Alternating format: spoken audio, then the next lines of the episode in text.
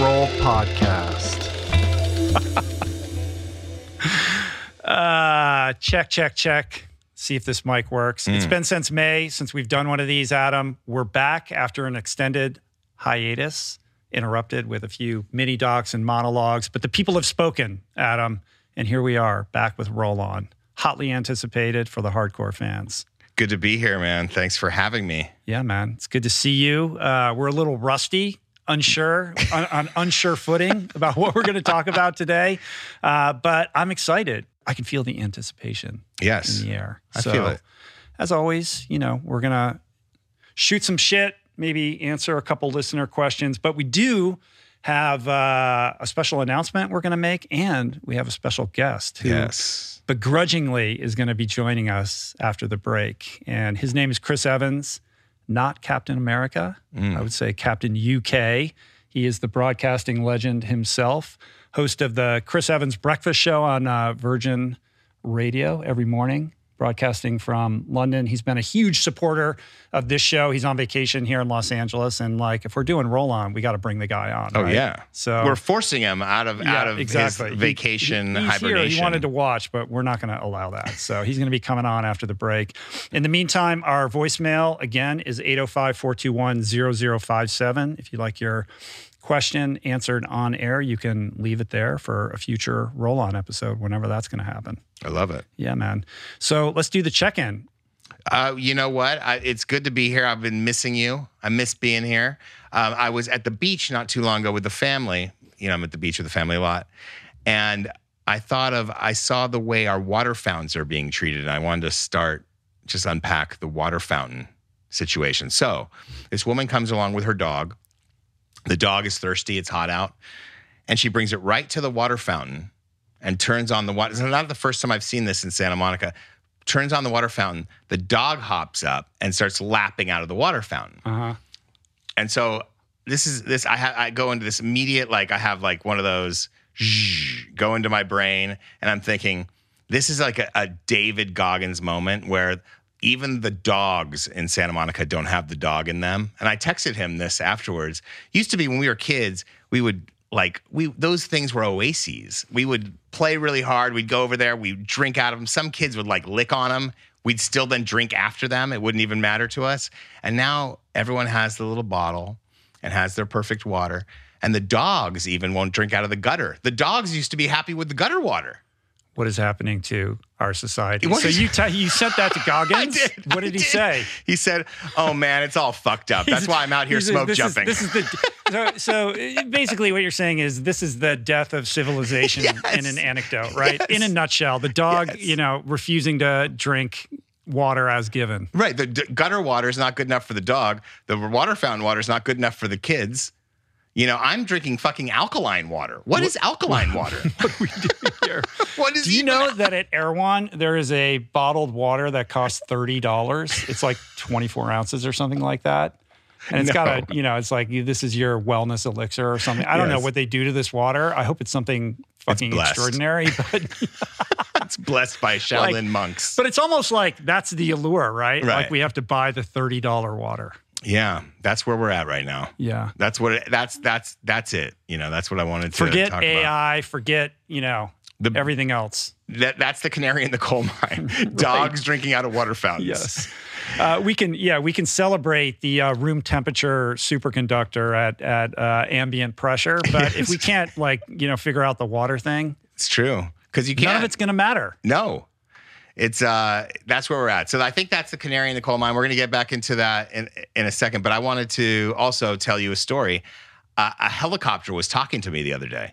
Did you see my post? Did- when this was happening, were you crawling around on the carpet looking for small little white particles to smoke or stick up your nose? No. with the blinds shut. No, that does sound some kind of yeah. That this is like I've heard this before. It generally is in uh in the closed rooms of the secret society yes, no, no. after four days of no sleep and lots of substances. Exactly, exactly. So that's why you know, though, from those stories, it's never a good thing when the helicopters start talking to you. Yeah, Never awesome. So I'm, I'm, thinking Goodfellas right now. Right, exactly. You're like looking for helicopters. So where I swim sometimes at Will Rogers, they they do maneuvers. Like sometimes it's LAPD, sometimes it's Coast Guard, sometimes it's the sheriff's co- chopper. That you often see. It's like a turnaround spot for for helicopters. But this time, I'm swimming, doing my normal swim. I get to almost my turnaround, and I, this LAPD copper does does like three loops, and then all of a sudden I hear swimmer. There are five or six sharks 20 yards out from you.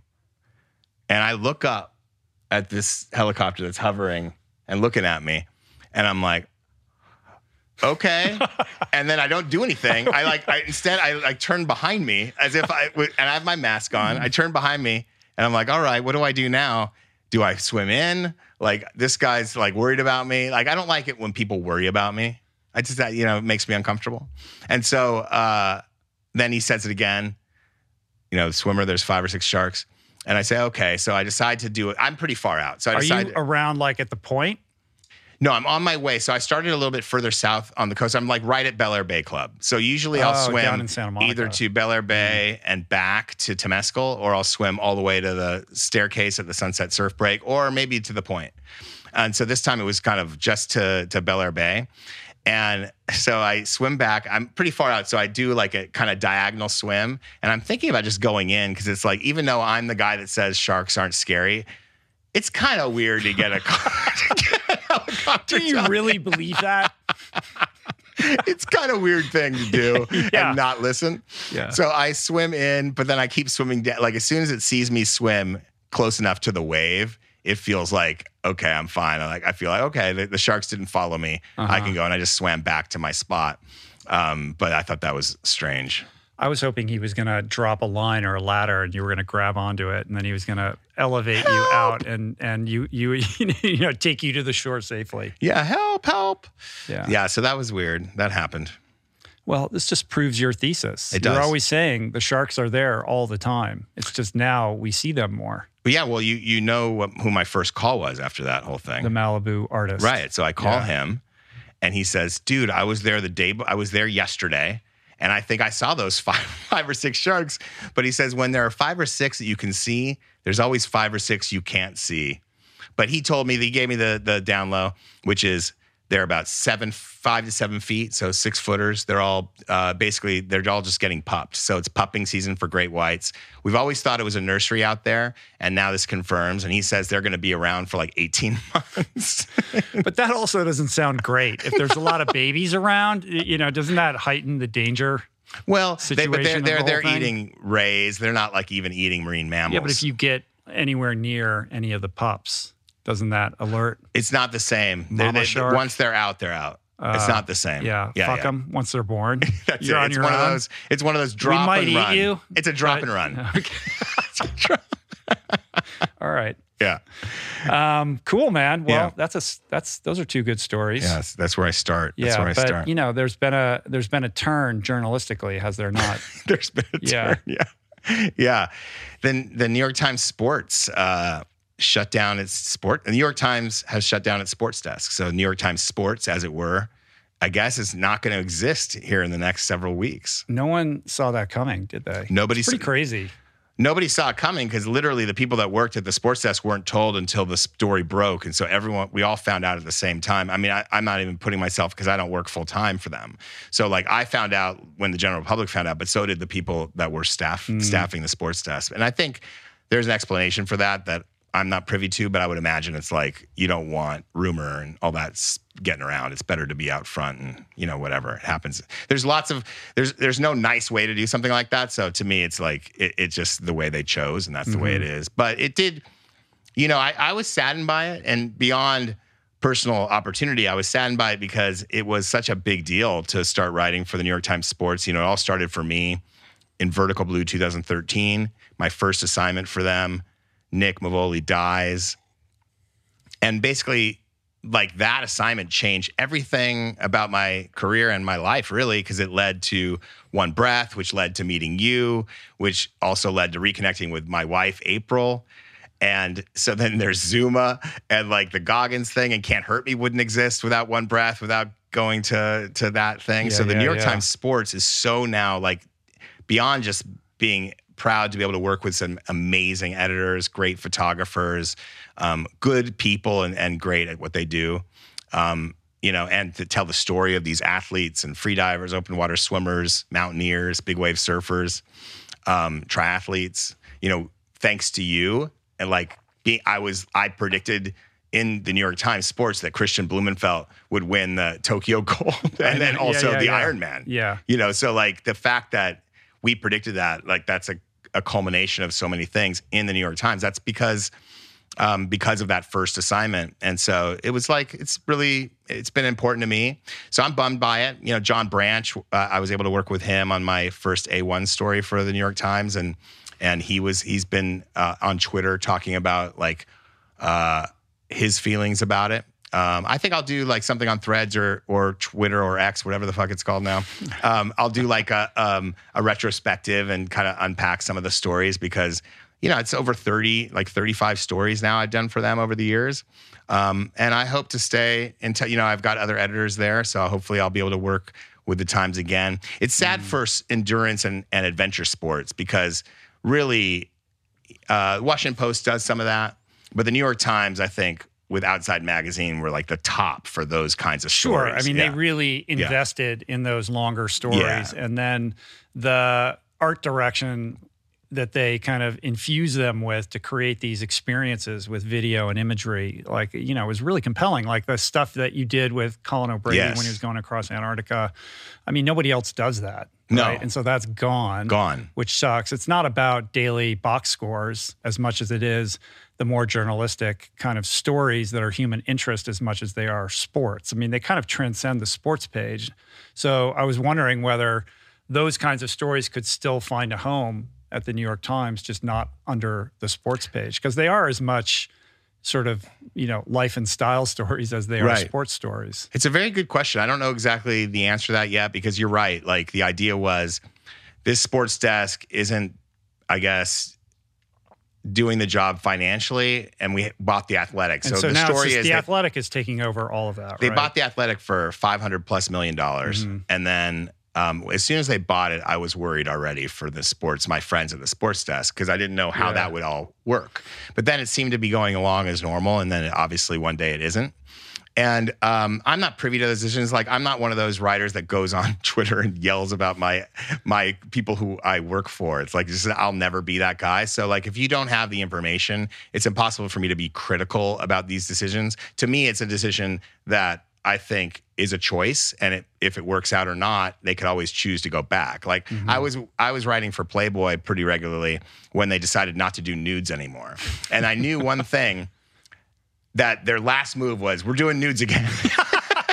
so, you know, this kind of thing. That's a pretty predictable move. right. So they could Yeah. like it's if if if I don't even know the math, but I'd imagine if you want to start up a sports desk, you could do it again pretty easily. So like this isn't necessarily the Right. end. Um, but you're right. Like to me, the New York Times Sports was never about. Although they've had great basketball writers, had great baseball writers, have ha- they have a great a great soccer writer, Rory Smith. Right now, he's fantastic. Um, and they've got had great tennis people.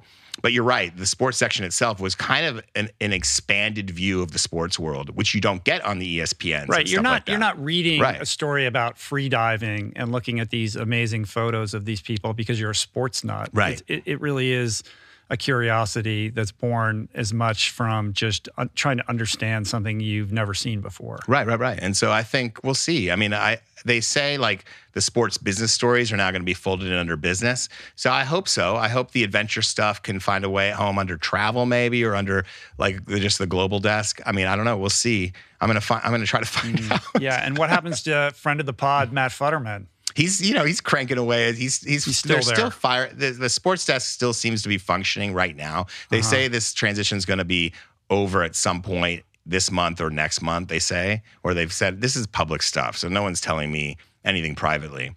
But it sounds like by the fall, whatever Mm-hmm. the new thing is going to be locked in place. For you as a consumer, it's still going to say sports on your New York Times app. It's just going to be done by the athletic staff. Yeah, yeah, yeah, Yeah. yeah. Yeah.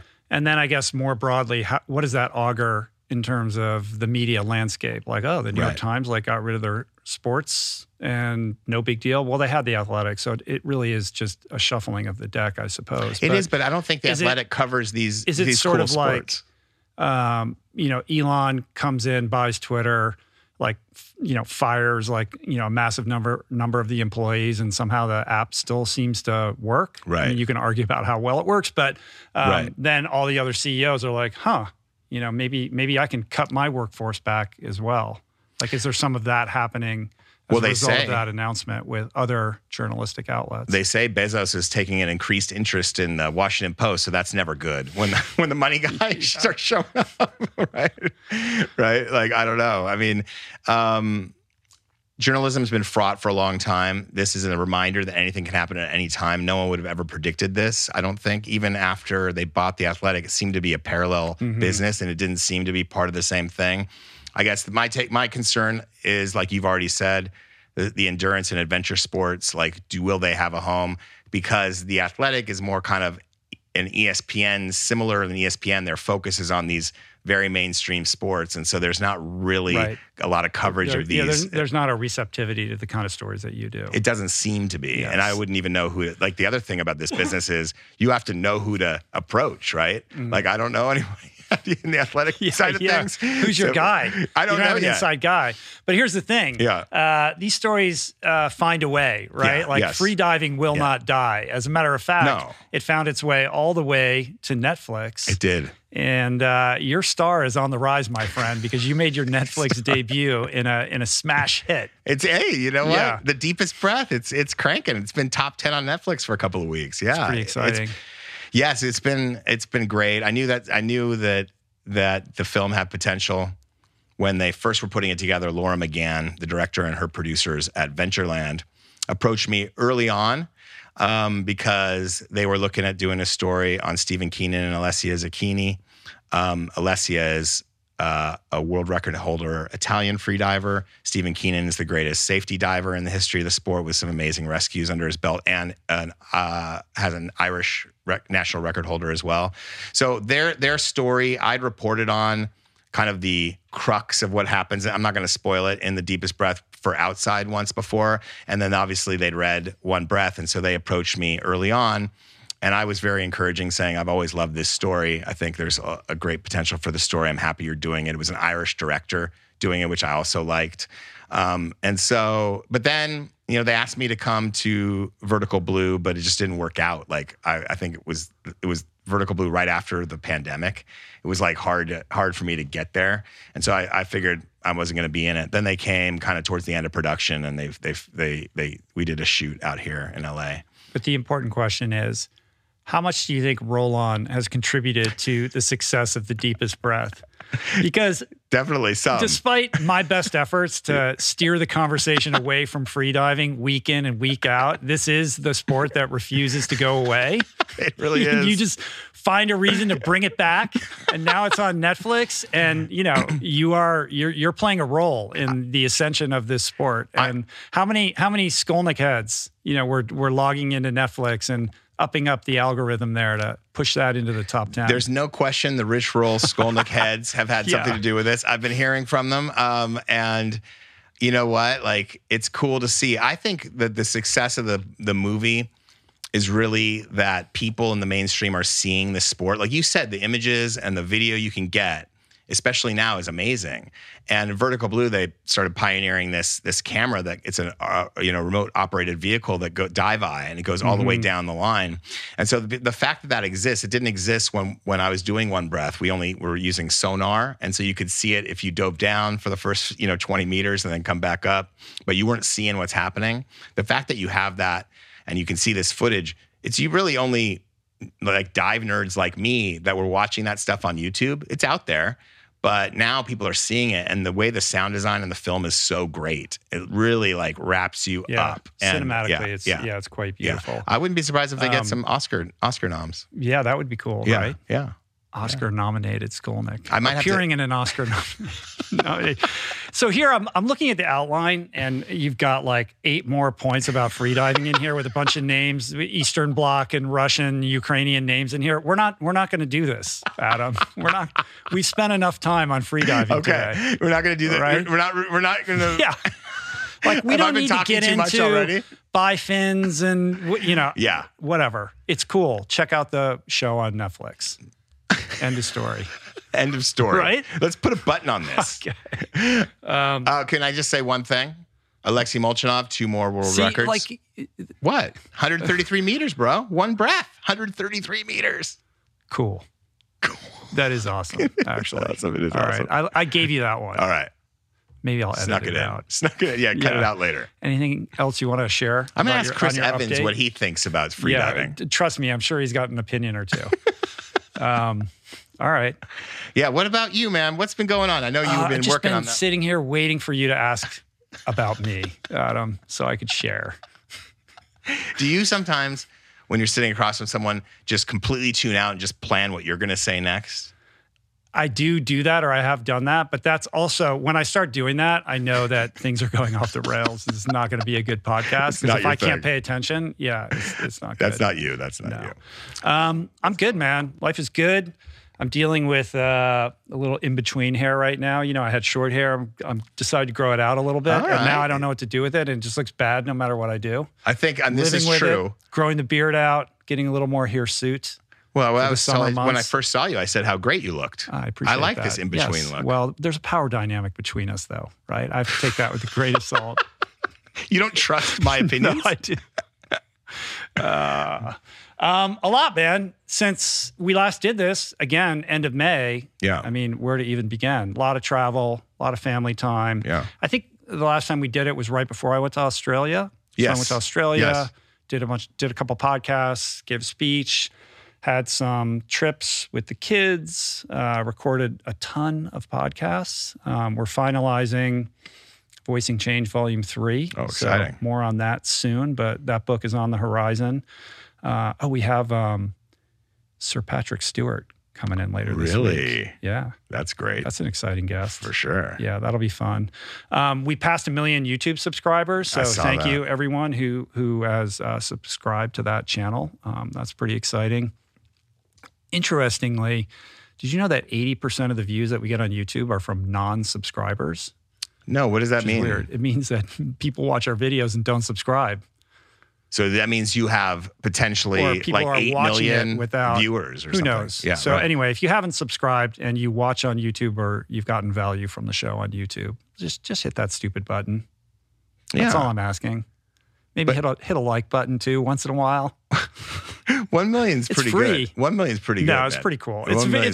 surreal. I mean, not Yeah. that you know, I posted about this on Instagram. I, I try not to get caught up in in that kind of stuff because it just you know it, it it tweaks with how you think about what you want to do on the show when you start thinking about numbers and audience and stuff like that. Right.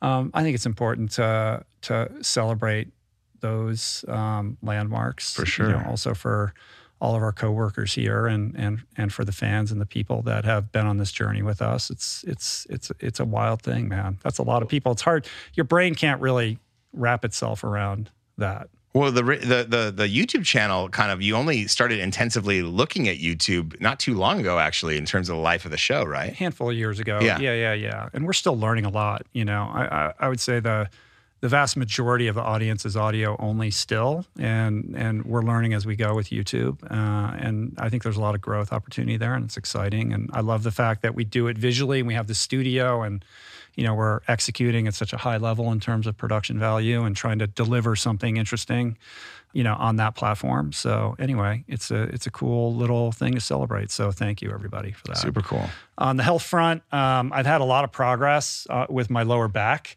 I know I've shared many times about being kind of hampered, so to speak, um, through this chronic lower back injury um, and pain that I've been dealing with for many, many years. But the last person on the whistle stop tour uh, was a guy that I found up in Sonoma County who's really been helping me out. So I've been going up there uh, like once a month. I've been up there for three visits where I stay for a couple days. This guy works on me, and I've had um, real progress. I'm not out of the woods yet, but I've had more mobility and flexibility and less pain than I've had since probably like 2017, which was the last time that I was truly like fit. So I'm not exactly back to training training but i can move my body in a way that i haven't been able to in a number of years. So i see a light at the end of the tunnel.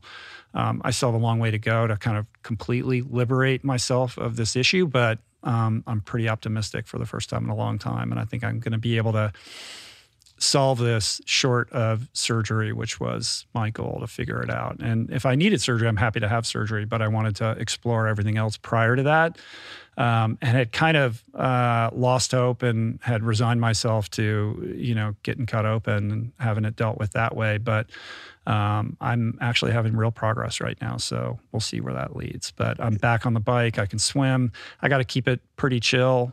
Uh, the running stuff is at a very low simmer at the moment, but everything else, like I'm, I'm able to. I just, I feel like myself again. You That's know? awesome. It's like you forget, like this is who I am, and when I can't express myself that way, I don't feel myself. Right. But I really do feel like myself uh, in a way that I'd almost forgotten, and that's pretty exciting and feels good.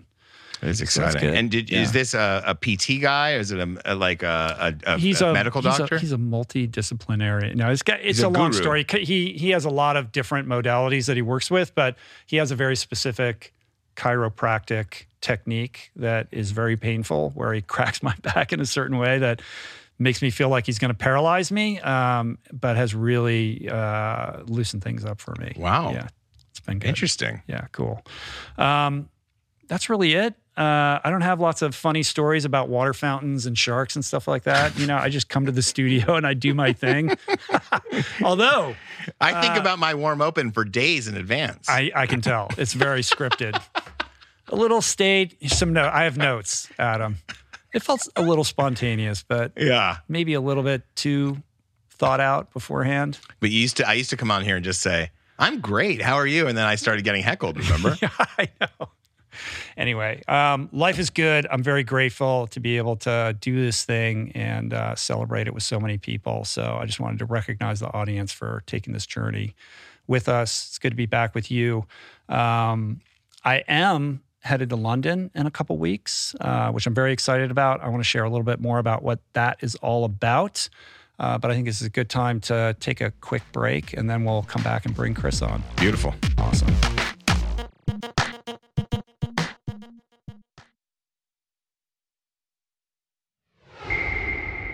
All right, are we good? No, We're not good. I'm not good. Come on, Chris. You look fantastic. I Look at you. I am You're a star. over the moon to have you sit here and join us today. I have no idea what's going to happen. We have a whole outline. I have a feeling we're not going to get to any of it, but I'm just thrilled to sit across from you, to have you in the studio so you can share this experience with us. But also, before we even get into anything, like I, I honestly, from the bottom of my heart, I, I owe you such a massive debt of gratitude. I just wanted to thank you publicly for all the support that you have given, that you continue to give uh, to the podcast, to Roll On specifically. And, you know, when I go to London, like the popularity of the show in the UK and in London specifically is due entirely to your promotion and advocacy. And, you know, it's just, it's, I, I can't thank you enough for the support that that you've given us over the years. It like really means a lot. And so it's an absolute thrill to have you here today. Thank you so much for all that. However, that doesn't mean I'm not totally opposed to my own appearance on this program right now. I couldn't be more against what is currently happening on Roll On. As a super fan Deep of Ro- down, you're you're you love it. You're, you're happy to be here. I know you are. I, I was thrilled to be invited out to come and watch you and and meet the whole team, who I love, by the way. Um, but there are a few cardinal sins on that you commit from time to time on Roll On. Yes. The, the the biggest cardinal sin is when you invite a third party on to the show. So I am now committing the cardinal sin. But I'm not committing it. I but I bear it's the committing me. I don't know. It's Yeah, not fair. I'm forcing you. So I people- take responsibility for People that. back in the UK say he's just saying that he cut, he loves beer. I, I am so against this appearance. Aw. That's the first thing. The second thing is when you mess around with the original. Actually, no, that's the third thing. The second thing is when you refer to via emails or text to me, oh, it's going to be an old school roll on, right? Like Roll On's been around forever, right? Roland in audio entertainment in in our universe Yes. this podcast has been around for about a minute, let alone roll on. Yet you refer to roll on as an oh, we may do an old school roll on. Oh my god! You've been on the air for about a second, you two. Okay, get back, get back in your I know. In the podcast world, actually, time moves very, very, very fast. Yeah. Very, very, very fast. Okay. Yeah. Well, let's yeah, go with yeah, that. Yeah. Yeah. And the, anyway, the third thing is to mess around with the format, and that is I, I you know, I love Roll On. I know. I, I I was You're, I, you're the roll on number one fan. I couldn't be more thrilled to be invited out to Los Angeles to meet Adam and his friend Rich. That's very kind of you. You're welcome. I want notes though. I like your notes. Like you, you've always been a big supporter of this version of the podcast. You have strong opinions about when we go astray, what we should do, what we shouldn't do, and you're you're the fucking legend, dude. So Yeah. I, when you say do this, don't do that, like I'm paying attention. I hope to goodness I don't say to you to do this, don't do that. Where this this Or well, you say format is this works for me, this doesn't work for me. Yeah, no, you have a Mm-hmm. certain wisdom. You're not just the average listener. You actually, uh, you know, you've you've made quite a name for yourself in, in this broadcasting business. So of course we're going to listen to everything you say. Everything. Please, please don't do that. Please.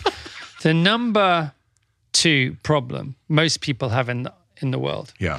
is is getting what they want, because the number one problem is that they have is they don't know what they want, right? And when you refer to well, you know, the feedback has been this, the feedback they don't know what they want. People listening to this, they just reverse engineer mm. what they think they want because then they have the agency over they wanted it in the first place. Mm. They need what you give them and then they interpret that as to what they want. So you just you come from the heart and you express yourself authentically, and the people will come.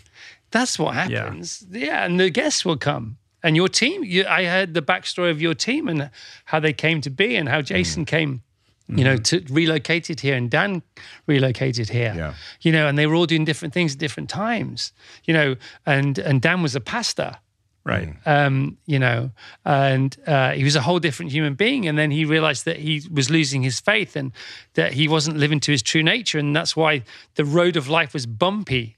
And then the more you align yourself to who you are, you know, Guru Singh talks about this all the time, then the more things start to happen because you're sailing with the wind as opposed to rowing against the tide. Mm-hmm. And suddenly life gets a bit more fluid and fluent and it's all more, and that's how it feels. Yeah, yeah, yeah. Yeah. That's that's a, Yeah. a great way of putting it. Yeah. Well, I mean, I think you you share that from a place of wisdom and like learned, lived experience because you're somebody not, you know, as a broadcaster, you've been doing this for a long time, but you've had massive success.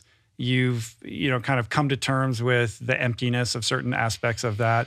And the way that you live your life now is very different from how you were living it not that long ago. well, it's 67 days ago, I had my last drink for Yeah. us. You've even stopped me drinking. I know that's fantastic. 67 days? Yeah.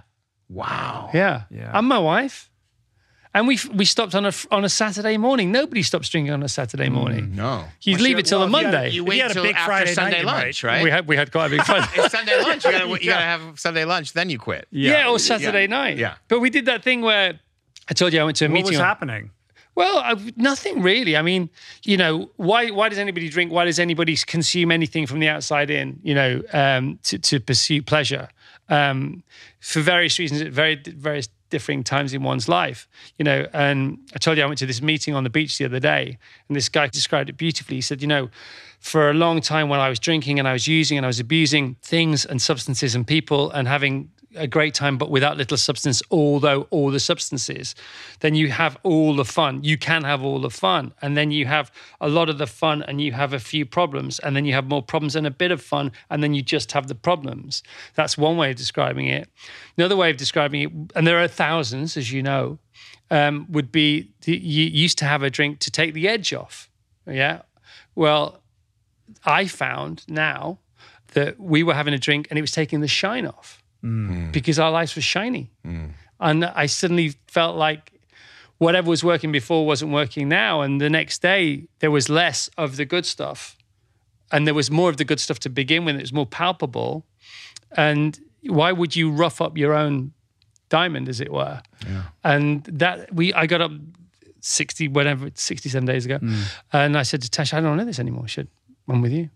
And then we just stopped. That's beautiful. Um, so it's just athletic greens from here on out. AG1, baby. Yeah, run at my place. Yeah. Come on. I love that. But even So you're even beyond smoking that, athletic greens now? Yeah, any, it's anything. Mainlining it, whatever. mocktails. Yeah. Athletic greens mocktails. Running our kids in it and then smelling them. Yes. Yeah. Well, I had mentioned uh, before the break that I'm going to London in a couple weeks, And uh, a bit, you know, uh, the main reason for that is I'm going to be participating in your upcoming CarFest event. So I wanted you to share a little bit about what that event is about. But just the fact that it's called CarFest is interesting because it illustrates a little bit of your arc because it's not you used to be like a guy with a huge car collection, right? Like you're you had like a Jay Leno situation going on. But you don't live that way. You're on vacation. Everything you packed is light walk-in style, and that backpack over there, you've really stripped down your life and gotten more clear on what's important, what's not important. So, as a lead into talking about CarFest, like just share a little bit about that journey because I think people think, well, that's fine for him to say, but like I, I need that success, and that success is going to fill that hole for me. And you found otherwise. Yeah, this is turning into a proper show now. I know. I can't help it. I can't help it. Adam, I'll just, I I'll told you the a- outline. Listen. I'm gonna people just- wanted Roll On back, and Roll On right, was we'll back get for back to it. 25 'Cause minutes. There's, And, there are there's a bunch of stuff I need to talk about. but go ahead. Oh. Oh, Really? I want to contextualize it. Jeez. I just came here to watch. Yeah. I promise I came here to watch. now you have to open your heart and soul. Oh, jeez. I know. A tear would be good. Carfest started off as um, I always wanted to do a family festival. Um, and so, but I, I knew that calling it Family Fest or whatever would be something that um, w- would be a, a worthy thing to do, but it wouldn't get people through the door. Um, and then one day I was going uh, to this, um, and no, I wasn't going anywhere. It was January. It was the third week in January. It was it was raining even more than it usually does in, in Britain, and it was cold and it was miserable.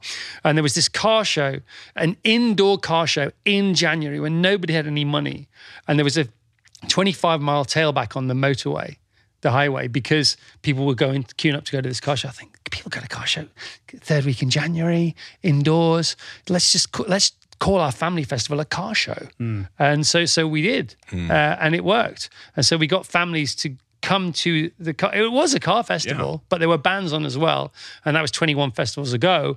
And since then, it's transmogrified. But I was, I did, I was into cars at the time. Mm-hmm. Sorry, but I evaded your question, and I didn't yeah, want to. yeah. No, but I mean, it's a great thing to bring kids to. So it's like like Zuma. If if it was a, if it was like a construction vehicle show, Yeah. we'd be there. Yeah, well, you know, it's fun. It's Yeah, fun, isn't yeah. it? You know, it, it gets people through the gate, but then every, you bring everything else in the back door. It's a bit like your podcast. You know, Right, it's a bit like the fact that it's an easy conversation. Uh, it's you, you have a lovely articulation, uh, you know, and a great point of view on life. You, you've you've you've lived and died once, and we all know you only get you get two lives, not one. The second of which only begins when you realize the first one is over, and that's the phoenix from the flames, and that's the great inspiration for all of us.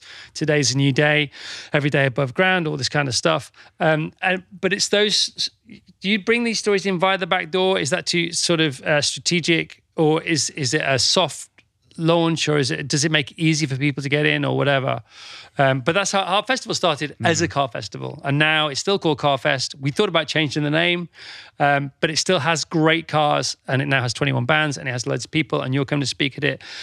And it's fucking great Yeah, it's cool. it's great and Um, you, you you get like 80, 100,000 people coming through, right? Yeah, yeah. And all the money goes to charity. every 100%. single penny goes yeah, to charity Yeah. Amazing. Incredible. So I know uh, the Happy Pair guys, I think, are coming. yeah russell, brand's coming laura's coming So I don't know where you're going to throw me in here or there, but I'm I'm willing and ready to There are do many- whatever you want me to do. many hay bales that you can sit Yeah. on and you can you can orate and you can uh, hypnotize and you can do whatever the hell you like rich roll cool. Rich, are you still into hypnotism?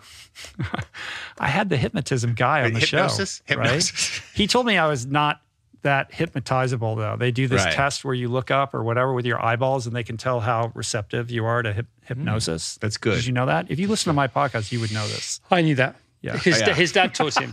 But Ed Hawkins, you read Ed Hawkins has written a book called The Men on Magic Carpets. I don't hmm. know this book. Do you know this? No. Oh, it's so good. So the US military employed hypnosis, mass hypnosis. You know this? Yeah, that was like the men staring at goats project. Yeah, right? same kind of thing. Mm-hmm. And um, from the same seed of the US military. And they brought in some famous uh, sort of uh, psychics from around the world, and they didn't care if these th- these guys were frauds or not, because it, just in case they weren't, because in war anything is worth it, t- t- depending on your point of view. Right. And they brought in all these people, and they they they said there, there is something here, there is something here. And what they did was, um, the book is all about the fact that these super hypnotizers with these superpowers of hypnosis who were employed in the military, who were soldiers, but just happened to have them, and they were deployed behind enemy lines to disrupt the vibration of the enemy. They then, at the end of uh, any particular conflict, were unemployed.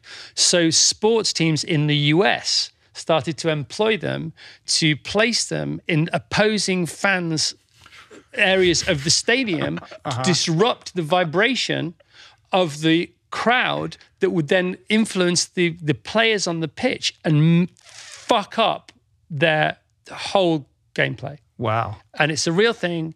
He's a guy called Ed Hawkins, and you would love him. He's not. like the he's like the J. Robert Oppenheimer of hypnosis. yes, Yeah. But also they The say the Manhattan Yes, Project yes. of hypnosis. Yes. But they say that cinema and and radio shows and podcasts and literature is all a form of mass hypnosis anyway. oh, there's no question Storytelling about for that. sure. Yes. There's no question Yeah, about yeah, yeah. that. Speaking of mass hypnosis, I think there's people running around LA uh, still dressed in pink from Barbie. Now they're just filing into SoFi for the uh, for Taylor Swift. Taylor's. Yeah. Yeah. Taylor I mean, there is something about social media and the group think kind of paradigm, not for good and for bad. That is, there's a hypnosis of the phone, right? Yeah. For sure. Yeah, yeah. that's there- we're we're conducting a massive experiment on We just don't know it. at the moment. Yes. we kind of know it, but we're all signing up for it anyway. Some people know. yeah. Um, well, I'm excited to go to Carfest. Uh, what's the website for it and the dates? Because it's not sold out. If anyone's listening, carfest.org. We can always fit more people in.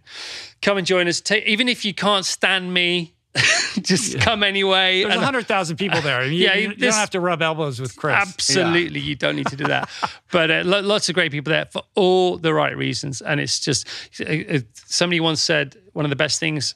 Uh, two well, two different people said two different things. One said one of the best things you can do is buy a ticket to help someone you'll never meet, and that's what you'll be doing by coming to this festival.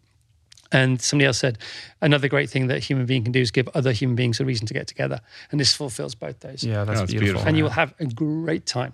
Yeah, cool. August 24 to 26, August 25 to 27. 25 to 27. But we'll take you whenever you Yeah. get there. and if you want to leave early to go to Switzerland, that's right. coming up, by the way. right. Yes. yes. um, yeah. So yeah, exactly. So so after after I do Carfest, I'm actually um, headed to Zurich, which I'm very excited about. Uh, the reason for that is to visit the headquarters of On On Running, the running shoe brand. You see I'm wearing the On shoes uh, because we have just. I'm taking this opportunity to announce this. Uh, incredible, huge new partnership that we formed with On. So I'm going to go to the headquarters and visit with the folks there, um, which is is you know honestly like I'm I'm happy I'm going to Carfest, but really I'm going to Zurich. It's okay. Yeah. I'm fine. I'm happy to be the To visit with bridesmaid. These guys. Yeah. Um, we'll take and- whatever Rich Roll we can get. and uh, you know this is a relationship um, that uh, we've been cultivating for some time it's a cornerstone partnership in not just the business of this podcast but i think it's representative of um, the value set behind the you know the why behind everything that we do and let's face it this is a commercial enterprise the show doesn't exist without sponsors uh, but i think you know it's interesting to kind of address this from a broader perspective to kind of understand the decisions that get made about who to align with in this commercial enterprise. If you listen to podcasts, you're used to hearing ads. Um, for a lot of shows, it's just you know something that people do. Like they just do ads for you know whoever will buy ad space on their show. And the longer that we've been doing this, the more I've come to realize that I don't really want to participate in that game. Obviously, you know, we need sponsors to do what it is that we do, but I'm not interested in just aligning with whoever. I'd much rather have, and this is the consensus with everyone who works here, to have fewer partners, but more in depth relationships with those partners. So, as you might imagine, uh, we're on the receiving end of a lot of inquiries, people who want to advertise on the show. And I would say we say no to, you know, 95 out of 100 of those requests. We reject them because there isn't, there's just something that's not properly aligned. But every once in a while, somebody shows up where the values align almost perfectly with what we're doing. And I would say wholeheartedly that that's the case with On. Um, this is a company that uh, is really headed in the right direction. They truly are all about trying to get people out and move in the most kind of community based way. They are uh, an organization that has big designs on the future of products and sustainability and circularity and the materials that they're working with and they're just a high high vibe group of people who you know i just think we can do amazing things together mm. so i'm really excited to launch into that can I ask you a question about like the interworkings of uh, how you choose? Like, how you you say you're hyper selective, and obviously, the bigger the show has gotten, the more corporate opportunities are coming to you, right? Which I would imagine are pretty lucrative. So, how do you go about what's the what's the way that you kind of these opportunities come to you, and how you make the selection? And in terms of on, like, how did that come about? So it comes in various ways. I mean, you get incoming emails all the time. Um, and we have uh, uh, a management team that kind of vets all this stuff as a kind of first line of defense. So it all has to pass through their kind of machinery before it even gets to me, a lot of the incoming. But often it's, I'm looking at companies that are out there and going after the ones that, you know, I think would be good partners rather than just reacting to what's out there, being intentional. Like, here are the people that I would like to align with. And sometimes, you know, that takes a long time to cultivate those relationships and get to a place where it makes sense on both sides because it's a partnership. It isn't just, oh, you're an advertiser. It's like, hey, I realize like I'm, you know, I need to enter this relationship from a perspective of how I'm delivering value for the brand it's not just how much money can I get from them. So I'll do a 60 second read. Like, yes, you hear the ad, but what's really going on is this exchange of values and how we can mutually benefit each other through this exchange. And so, very few companies make it through that. Um, or there are some cool companies that are doing really interesting things but maybe there's something off about them. Let's revisit that a little bit later. It's a you know it's kind of like a dynamic organism that's always shifting and evolving. Right. No i mean it's good to, that you to hear that because i know personally my parents will buy anything you suggest. So the fact that there is a nice like you're you're really vetting it and it's really not just something that kind of topically aligns, but there's a deeper alignment, I think is cool. No, they're conscious yeah. decisions, yeah. they're value based decisions. Yeah. But people know. I know when I'm listening. I everybody so. knows. No, but everybody knows. We all know. That's that's why that show's called the X Factor. Mm. Everybody knows. Sometimes we don't even know we know, but we know. I definitely don't know. I know. I know. Yeah. Chris, how's this going for you so far? It's hell. It's hell. I'm trying to pretend that it's okay. This is not okay. Even when we got a little bit meaningful before, that's still none of this is okay. I just came to Los Angeles for 28 days to pretend to live here. So that's what I do once a year. I come and pretend that I live here. Then I toy with what kind of jobs, what kind of job could I get if I came here. Top of the list so far I'll do anything here. Just not not behind the mic. I would come and work on the team. I would I'd come here and, and run Russell Brand's company. I would mm. do that. But his company's in the UK, so he would have to move his company so I neighbor. could run it. He back. lives next door to you, basically. Yeah, but so he would have to move everybody here just so I could come and get a job here. Uh-huh. But then I was thinking about I, I could be a pool guy. Mm. I'd be very happy being a pool guy up in the hills, up Doheny, up in the yeah. bird streets. What about one of those guys that like spins the arrow? At the car dealerships? No, not going to spin the arrow. No, uh, not nowadays. I'm 57. The, mm. the, the digits weren't what they. I don't do have it. the dexterity, but at the pool I could do the pool, and it's yeah. very meditative. It's so nice. I could do the pool. I could walk dogs, nice big GMC van with the sliding door. It's a lot about the vehicle for me because I, I really want to get a Rivian. Yeah, but you can't get a Rivian on, on planet Earth at the moment. I don't think you can get the Rivian on the dog watcher, walker's salary. No, I know that, but yeah, I, I would, well, this is L.A. We were talking beforehand. There, yes, there's yes. certain jobs the dogs, that are. That we were thinking of a new segment on the podcast only in L.A. Yes. Tell them about because your dog you whisperer. can be a superstar pool guy or a dog walker in Los Angeles, or a dog wrangler, rock star. Do you want yeah, to talk about the dog yeah, wrangler? Tell us about we have, pack. We have the world's greatest. It's an insult to call him a dog walker. So we have two big dogs. And there's a guy in our area called Aki, and he has developed quite the reputation for being the guy to like take care of your dogs like during the day if you're off at work. And he shows up with a trailer and he'll come into our house and get our dogs at like 5:30, 6 in the morning. And those dogs will join a pack of about 40 dogs. And he takes these dogs out on trails that he he makes his own trails. He goes up in the Santa Monica, Monica Mountains and like bushwhacks his own trails, and he rides a horse bareback, and he has all these dogs without leashes, no leashes, and he is in total command of these dogs, and they have a blast. Just running all over, going in creeks and all this kind of stuff. And this guy is an absolute wizard. Like he thinks like a dog, he understands dogs.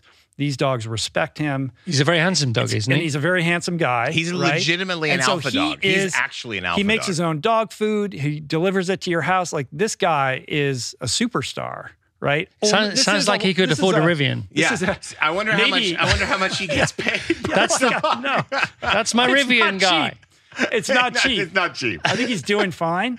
Um, but my point being, like, you know, only in LA would this guy be able to like do his thing. And you know, we got a snake wrangler guy like that. Who's the snake There's wrangler? Pool. Uh, shit, what's his name? But what does he do? What- his what's name. his deal? he dresses up like Crocodile Dundee and he shows up at your house. So if you're, you know, in certain months of the year, like the like rattlesnakes are a thing. Like it's a real Yeah. thing. They're And all over the place. So if you're gonna have like a dinner party outside or you're gonna have a wedding at your house or a birthday party, you kind of want to have this guy come over and do a quick check before a bunch of little kids are gonna be running around. Right. And invariably, no matter what, he finds a rattlesnake. So I'm convinced that he's releasing them. He brings them He with him. brings them with him. He has one Yeah. rattlesnake. But if he does always find them, brings then he around. will. If I'm being charitable, uh, you know, he he does find them. He'll relocate them, and then he does all this To the next snake house. education. Like he's got binders, and he does stuff with kids where he explains to them what happens if you get bit by a snake and all He this stuff like them that. to the next party, Mm. so Yeah, he that's can right. exercise So he can release it the- again. yeah, it's just- exactly. It's circular. It's, a a, good circular business. economy. yeah. Yeah, it really is. I know. So I can see that for you. Yeah. But you're like, listen, you're locked in in I am. London I am with locked in. Virgin. I am. You're not going anywhere anytime soon. No, but I think one day we'll end up here. I love it here. I used to live here. I love Yeah. it. What is it about LA? Because I'm I'm falling in love with London. We, could do we swap. we could do swap, if we you could like. Swap for we could we could do half a year, half a year. Yeah. It'd be fine. Yeah. Uh, L- LA. Some people say they don't like, you know, America, which is an understatement. Some people say they don't like Los Angeles, which I think is an understatement. It's like because there's some part of everybody and everywhere that is likable, you know. Uh, and what is what is good and what is bad, you know, it is only thinking that makes it so. Adam, who said that? Uh, you just said it. Shakespeare said it before me, but Somebody else did before Yeah. him, but that's okay. Yeah, 'cause he's Wilhelm. the latest to say it. I heard of him. yeah. Yeah, I, I for me, it just it just lights me up. And for for a long time, I didn't come here on purpose, and I didn't come here on purpose because I knew it would light me up so much. It would influence my thinking and my style and all this kind of stuff. And because I'd witnessed other people that had been over here. Because you know, my wife loves New York. She likes LA, but she she really loves New York and likes LA. I like New York and I love LA. You mm. know, it's horses for courses, I think but I witnessed a lot of people that came over here, then came back to the UK and were too sort of Americano by it all or, or Los Angelo'd up. Uh-huh. And so I left it a while um, until I was, I think I was 27, 26. I came here with work, first of all, um, to do a TV thing. And um, 27 years old, came out, fell in love with the whole thing, creative process. People mean it, they get it done. You've got to be any good to be in the room. You know, that great phrase, you know, if you're the smartest guy in the room, you're in the wrong room Yeah. rarely ha- rarely happens over here. It may happen for one meeting. If it happens for two, you got to have a serious word with yourself. Um, I loved all the pre-breakfast stuff. The you know we had a few meetings with well we were we were hot at the time for a TV show and um, Bernie Brillstein was my manager. You know Bernie Oh, wow. Oh, wow. I, I, I didn't know him personally, but I He was my know manager. Him and Brad Grey Right. Right. and um, came over here. To, and you know all the things that happened before ten. You know, breakfast meeting here, breakfast meeting there. It's exciting stuff. It's juicy. You know, people can say it's BS. I didn't find it BS at all. I find people who call out other people who are doing things. Uh, it's a bit, of, a lot of projection. You know, you know, because they're not doing anything. Well, it's easy to make fun of Los Angeles, and you know, there's a lot of problems here in traffic. But I think most people's experience is they fly into LAX, which is the most, the world's most embarrassing airport. It's just fucking horrible, right? And then they're on the 405. They're stuck in traffic. Yeah. It's you know crowded. It takes forever to get from one side of town to the next. So it's an easy, low hanging target. you know? Also, it's it's the problem with LA as someone who's a visitor who doesn't have a connection here is that it's kind of obtuse. It's hard to wrap your head around. It's like this massive kind of Well, concrete there's no locus dragon, to right? anything that's and, going and, on. and especially for years when downtown was like a no-go zone, like there was just nothing culturally interesting happening down there, really, in terms of like uh, entertainment or or or restaurants. There was some interesting kind of niche, niches, but there wasn't really like it wasn't really the happening spot. Now there's a lot more happening in all the different neighborhoods, but it's just hard to kind of know where to go when and what's happening because it's just so big. And there's like, so you've carved out Venice, right? Venice is your spot. Yeah, yeah. And so you'll notice that you probably won't leave Venice too much, right? No, I mean Right. not at all because we don't have a yeah. car while we're here. So Right. right. so we just So that's a good way to carve out a time in LA is to pick your spot. yeah, and just in, you know get get into the to the detail of it all. Yeah, you know, yeah. And, and live pretend. You know, we're very fortunate. We, I get four weeks holiday in the summer, so we can we rent a house. We don't stay in a hotel, so we can pretend to live here. It's I'm sure it's nothing at all like living here, even from having lived here in the past. But that was up in the hills.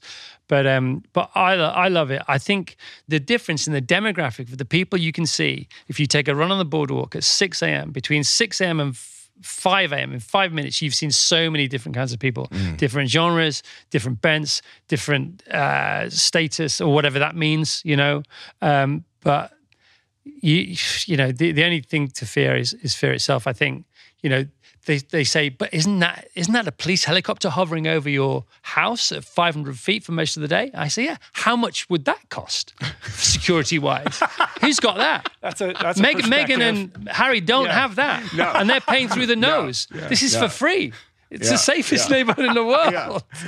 Do you know what I mean? Yeah, it's for free. Um, you said something before we started about Oh, no. Pareto's law of living. Pareto? Pareto's Pareto. principle. Pareto's principle. Yeah. Go. Talk to us about that because you were saying that there's something on the like your experience of running on the boardwalk, surfing there, and then like seeing LA come to life in the morning kind of made you think of it. Well, Pareto's principle is the 80 20 rule, basically. There's different interpretations of it, but 80 20. So, for example, in business, in life, friends, whatever, energy. Uh, so, so, so 20% of your activity gives you 80% of the, the sort of end product of whatever that may be.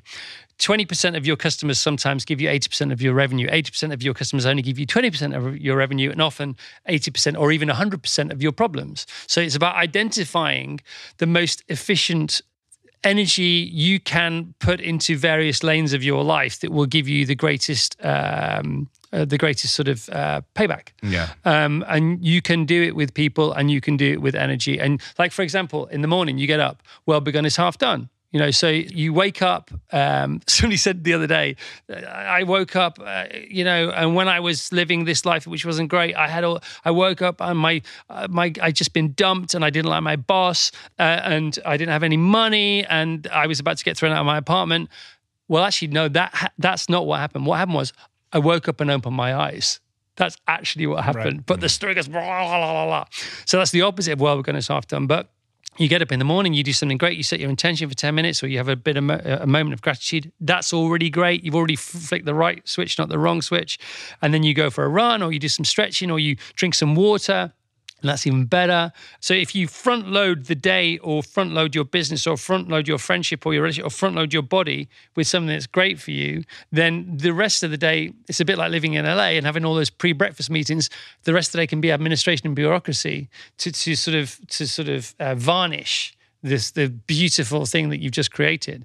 And often you find that we are expending a lot of uh, the 100% of our energy uh, on zero outcome. Hmm. And so Pareto's principle is all about that. It's 80 20, or it can be 99 1. And when you're exercising and or you're gardening, eh, you probably, if you're, see, exercising and training is different. So if you exercise, you're exercising. If you're training, you're training via exercise for an event, which is mm-hmm. useful, isn't it? Because it, it gives you sort of something to aim for.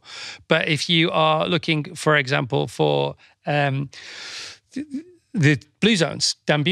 So he- the, one of the number one uh, activities in the blue zone is to garden because garden is movement, um, but it's it's also community.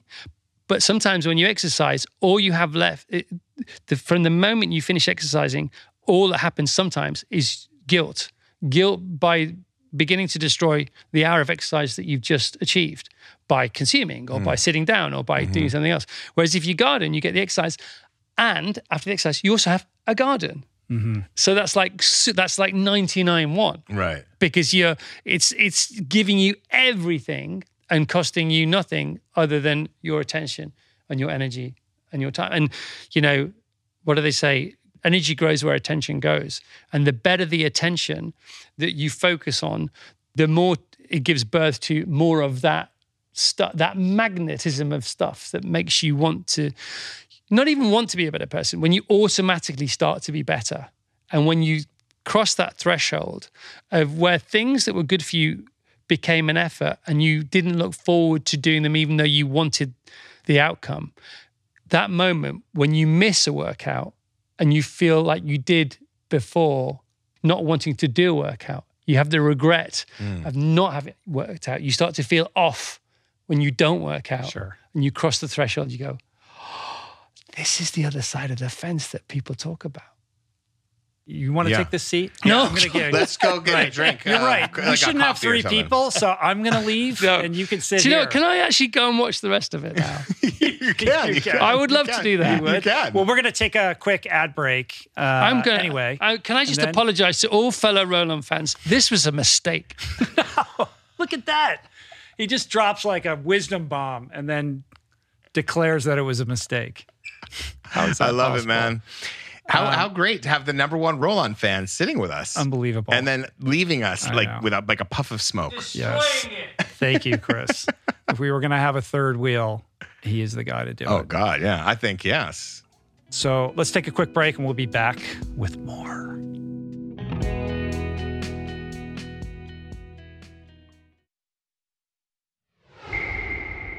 We're back. We're leaving Chris's chair open in the event that he might want to return. We'll see. It's up to him. Can I just switch seats sometimes? Uh, Just like I hop, don't know. Just tell hop? Jason so he can make sure the mic is hot. No, you Oh. cannot. Um, There's a lot of rules around here lately. well, yeah, you like Pareto's principle. Pur- Burrito? Burrito. Like That's a your little new dog. rule, right? Are you? Well, uh, it's it's it's the now called the Chris Evans rule for living. There you go. Yeah, that was a mic drop moment. Um, for the old school roll on hardcores, we're going to do a little bit of news, share a little streaming recs, I Yes. guess, right? Yeah, we're going to yeah, keep it yeah. breezy, but we can't uh, not talk about Sean Conway breaking the Iron Cowboys record for most consecutive Ironmans. This guy clocked off 105.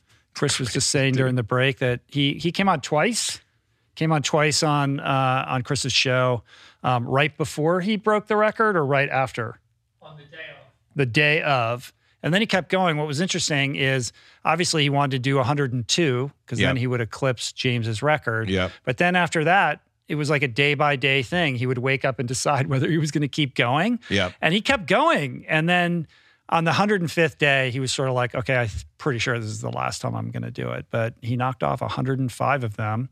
This is a really interesting guy. He's from Zimbabwe. He lives in Wales. He started this thing off on April 10th. So again, an Ironman every single day, not missing a, not missing, no days off, 105 total. Um, also interesting is that after James set his record back in June of 2022, Sean started to he that was his first attempt at doing this.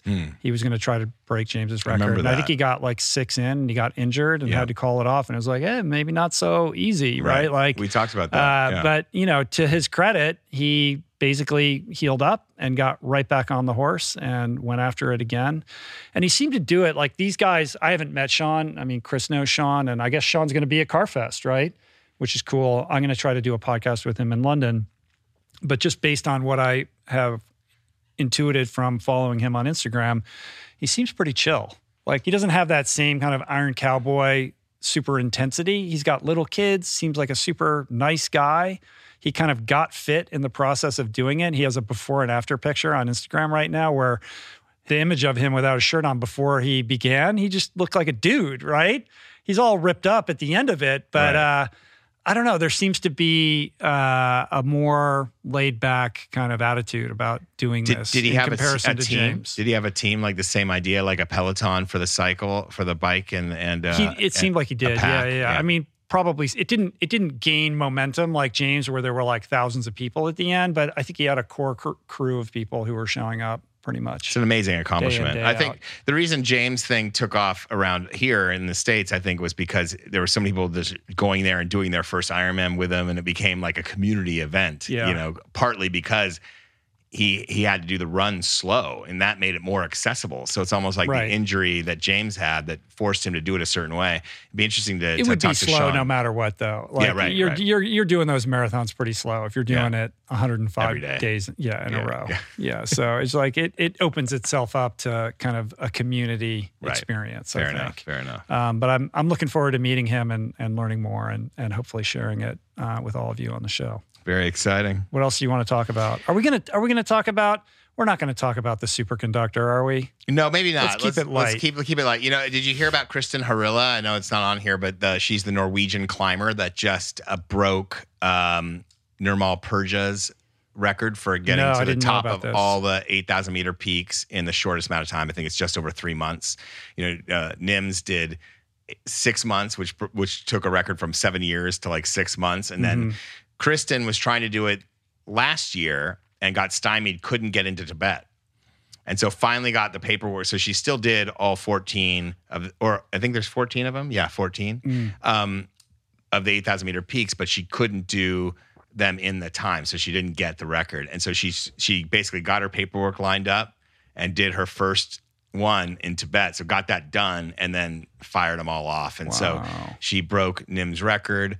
Um, she originally financed this attempt by selling her condo, I think it was, or her or her home in Norway. I talked to her once um, when I was doing the um, Lhakpa Sherpa story, and I talked to her about how hard it is for female climbers, um, you know, and mountaineers especially, to to make a living and to get sponsorship. And so she's a perfect example. You haven't really heard about this, even though it's big Yeah. news in Norway. It didn't really hit. Part of the reason that's why we Well, love. this is why, like, maybe you would have read about this in the New York Times sports section yeah, I mean, she, in an article written by Adam Skolnick. There was an article about her when she was doing going for the record the first time, and then you know there was that story, and so I would have thought they'd do a follow up, but part of the reason they didn't is because it's kind of in flux over there.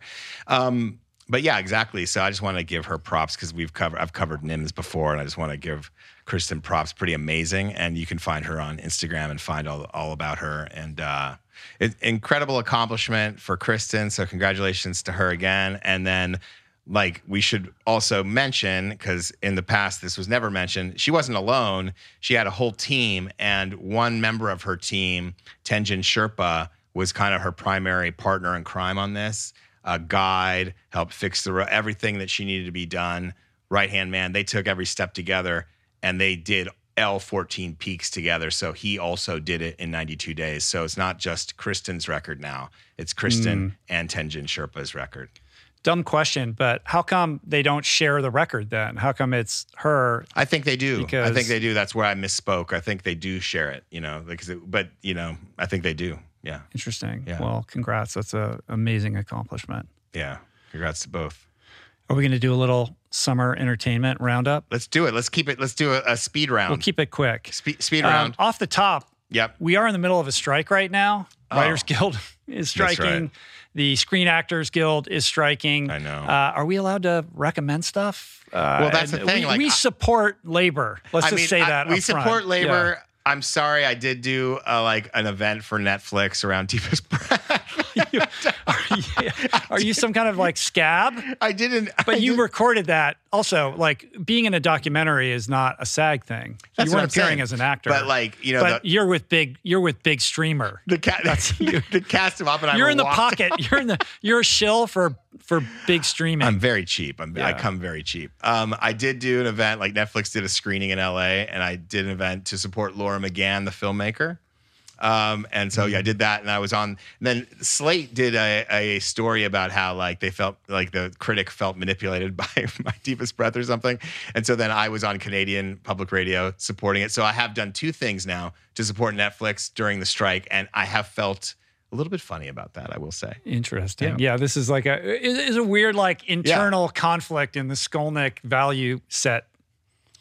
Yes, but I also, as much as I support the strike and I support the actors and the writers, I mean, let's not make it out like they're coal miners, okay? Let's Hey, not. Let's not. now make it you're out like getting you're you're treading on thin ice right now, buddy. There's a lot of there's a lot of struggling talent There out are. there right There now. And there's good reason um, for is. these strikes right now. It's going to be interesting to see what happens. Uh, there was a big meeting last week. I thought that perhaps some resolution was on the horizon, but it remains to be seen. In the middle, in you know, in or let me just say that again. Uh, in the meantime, yes, we support the writers, we We do. support the actors. I hope that they can find a way to resolve this quickly because we love our content.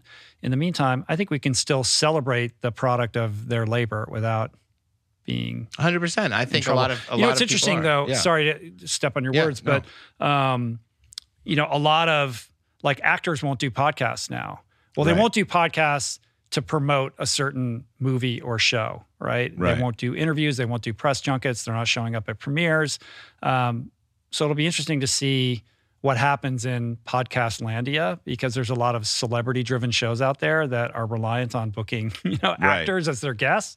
Uh, and i think there's carve outs or cutouts. I think there's a there's something you know kind of in between the letter of the law and the spirit of the law in terms of what they can and can't do. Like if you're promoting a book you can come on and do that as long as you're kind of talking about that but you can't come on uh, any kind of press outlet to to promote like a show or or or a movie. Right, right, right. It's, Yeah, it's, so- it's all in in uh, in flux, right? And you try to get like approval or something from the union.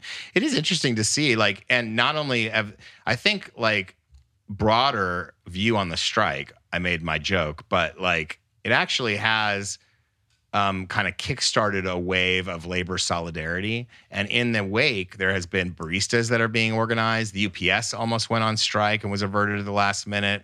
Uh, the uh, LA city workers are now uh, going on strike on Tuesday. The airport's going to be all but shut down. You know, like the hotel workers here in LA and in San Francisco, they're striking all over the place. Uh, I think I forget how many tens of thousands of workers are striking because they can't get a fair wage and a living wage. That was the crux of my joke. Mm. But really, in reality, the writers were first kind of on this It's front line. So it's interesting to see writers take the lead in labor. Just think that's as a writer, Yeah, I find that hilarious. uh, yeah, and we're gonna turn into France yes. a result. But I mean, that's a that's kind of an unexpected outcome of this of of like really kind of kickstarting labor, and I think that's good because we have this society that's cleaving, the haves and the have-nots, and it's important to like labor was the reason that when we first had this problem in the beginning of industrialization, it was unions that solved the problem Yeah. and created the middle class. So Mm, yeah. yeah. Um, what an intro into streaming recommendations. Oh, by the way, watch The Bear. yeah, exactly. Right. That's what I'm getting at. Uh, the bear is back. Not exactly a news flash. It's been out for a while, Right. but you know, longtime listeners of Roll On know how much we love the bear. Uh, season two uh, was released recently. I will admit, after the first, I don't know, two episodes of season two, I was like, hmm, I don't know, man. I don't know if they've they're going to be able to keep this thing at the level uh, that I had come to, you know, expect after season one, and then it just kicked into a new gear and went insane. And I think that that show, uh, this show, The Bear, is one of the finest television shows ever made. Like season two of The Bear is just off the rails good. I loved it. I love it too. I I, I preferred the first season just because it was so fresh and so interesting, and it felt felt like so vital. Um, and this there's episodes. This season two is great, so I'm not I'm not meaning to disparage it, but like I still I think prefer as a piece of work season one. But I think I'm always that guy that likes that. I liked Atlanta season one. I, I kind of like the first iteration because it's the purest kind of distillation. But I will say, Fishes. I watched it again last night Yeah. in preparation because we might talk about it. And it's like shades of Goodfellas good. I mean, it is on a level of production and and in every facet, art direction, uh, obviously the dialogue and the script, the acting. I mean, Jamie Lee Curtis. I mean, is this the year of Jamie Lee Curtis? Yeah, she's off the rails. I Yeah. mean, this is a tour de force episode. I think it's episode six. Yeah, I think season two. seven, It's called yeah, yeah, Fishes. yeah. Are we doing spoilers or not? It's been out a long time. Yeah. I, I, I, we don't have to say everything, but like, go ahead, speak your mind. I mean, I'm not going to go out of my way to spoil anything, but um, if you're if you don't want anything to be spoiled, maybe fast forward through this part. Um, Fishes is basically a, a, a, an episode that focuses on Christmas dinner, and all kinds of characters come together, and it's just insanity ensues. Like it's just chaos on a on a whole new level of what you thought was possible, um, rendered on film. It's hilarious. It's poignant. It's heartbreaking, and Jamie Lee Curtis plays the matriarch matriarch of the Berzattos, and she's the matriarch of insanity. Yeah. her performance is is is is really something to behold. It requires a couple viewings to really understand what's going on. Every character plays this very unique role, uh, and I think anybody who has any kind of challenging extended family situation, who knows what it's like to go home into a perilous uh, holiday dinner event, will find some way to relate to one of the characters. Yeah, yeah. Because they're all archetypes in their own right. Well, also like if you've ever had a mom that has thrown a dinner party and it was their idea and then like is losing their mind as they put together this amazing thing and is like is is wondering why no one's helping and all that. That's this is like that 10x. Like this is the right. crux, It's not. yeah. It's yeah. It's at Yeah. it's at eleven. Yeah, the yeah, whole thing. yeah. But the I yeah the person who's like leave me alone. You know I'm going to deliver this meal because you know love is correlated closely with these you know what I what I, what you're going to be eating and like so there's so much intensity Mm-hmm. going into that. Um, while also saying, "Why isn't anyone helping me?" like it's like, "Come here, I need help." No, go away, leave me alone. Like just to you know, like let's just say I know a few people like this. Know My mom I used mean? to get uptight at the end of these things, and I'd be like, I'd be like, I think to myself, my mom probably going to listen to this. I, I, I think, I think to myself, well, this was your idea. Like this, this whole, right. No one asked you to do No, this. this whole yeah, party I know, was your I know. I know. So you know, I, I've had many versions of this dinner that are probably at a six or maybe Yeah. a six and a half, and Yeah. this is at an eleven. It's just amazing. and it's just it's a murderer's row of talent. Oh like the the co-stars that show up in this episode. You got Bob Odenkirk, Jon Bernthal, who's just electric. Sarah Paulson, the cool cousin who got out, who comes back to let everyone know that there is an exit out of this, you know, so lo- this this uh, insane asylum. Um, and then low key, John Mulaney just like stealing the entire episode with his, you know, deadpan humor. I just, I, I mean, it's extraordinary. I thought it's the best thing I've seen him in. Like it's the most fun. I mean, I obviously he's a great talent, but like Well, he's never has he ever even had the opportunity to do not. something like that maybe before. not. Like it, that's what I mean. Like, and it's so period, and like the art is so good, and everything speaks to a moment, and it speaks to the pathos that you understand why Carmy is Carmy. You understand Mm-hmm. why. Uh, Richie is Richie. You see it all kind of happen. It's like it speaks to everything you've been wondering about these people. That's what's so. It's right, so it's the rooted origin story Yeah. for all of these characters, and Yeah. you know, Julie hadn't watched The Bear, so after I finished season two, we I went back and started from the beginning of season one, and you see from the very first episode, everything is established. The the the drawing of the bear restaurant is like on the wall Mm. that Bernthal, you know, like the exchange with Bernthal in in uh, in Fishes, and you know the the clock motif like that gets hammered home with Jamie Lee Curtis and the you know the alarm that's constantly going off and the attention to like the ticking clock and the pressure cooker of what it's like to be in a kitchen to prepare a meal. Like all those seeds are planted in the early episodes of season one. And then when you get to fishes, you're like, oh, you Yeah. see it all like played out. It's beautiful. It's Yeah. it's it's it is beautiful and and and and like like a bomb going off. Like Right. it's like it's amazing. I, I and I agree with you. Like Jon Bernthal. Like I mean, come on. Like why isn't he in everything? Like Unbelievable. unbelievable. He's Um, in, he increasingly is in everything. Yes, yeah, there's a reason. Yeah. but like I mean, incredible. Uh, the emotion that these actors go through, and you, and I just want to say one thing about what I think is interesting about this show, and I'm not like a film school guy, and I'm not that well versed in structure uh, in terms of, of of production, but I w- I've noticed a couple things.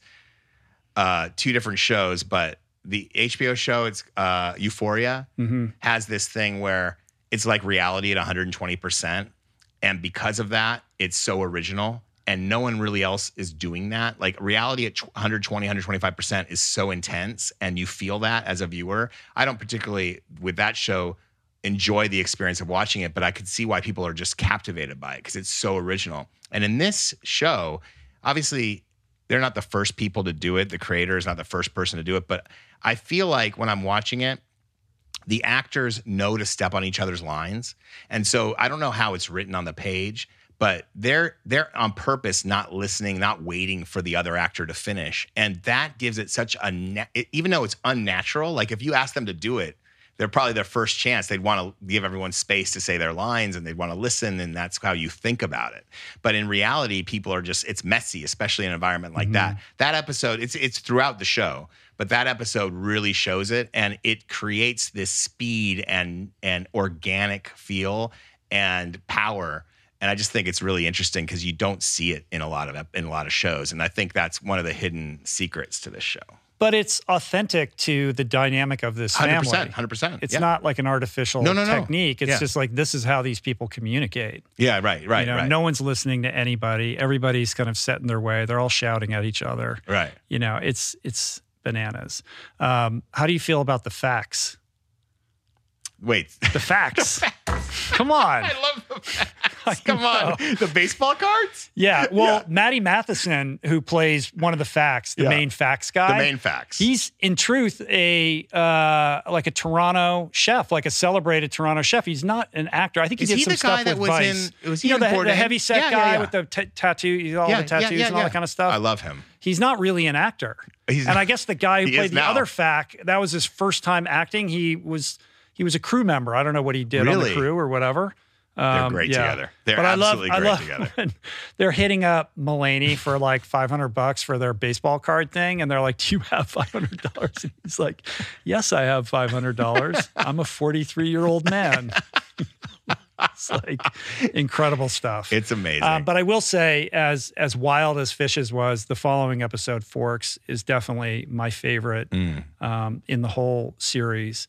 Uh, this is the episode where Richie goes to stage at a um, at a you know fancy restaurant, and he goes on this arc, and that character played by Ebon Moss. Uh, Bachrach is just, I mean, that guy is Lord. Like that, his performance in that episode, and you know the kind of um, realization that he has and his ability to understand that his gift is service, and it comes through the messenger in that is the guy who got sober, Mm.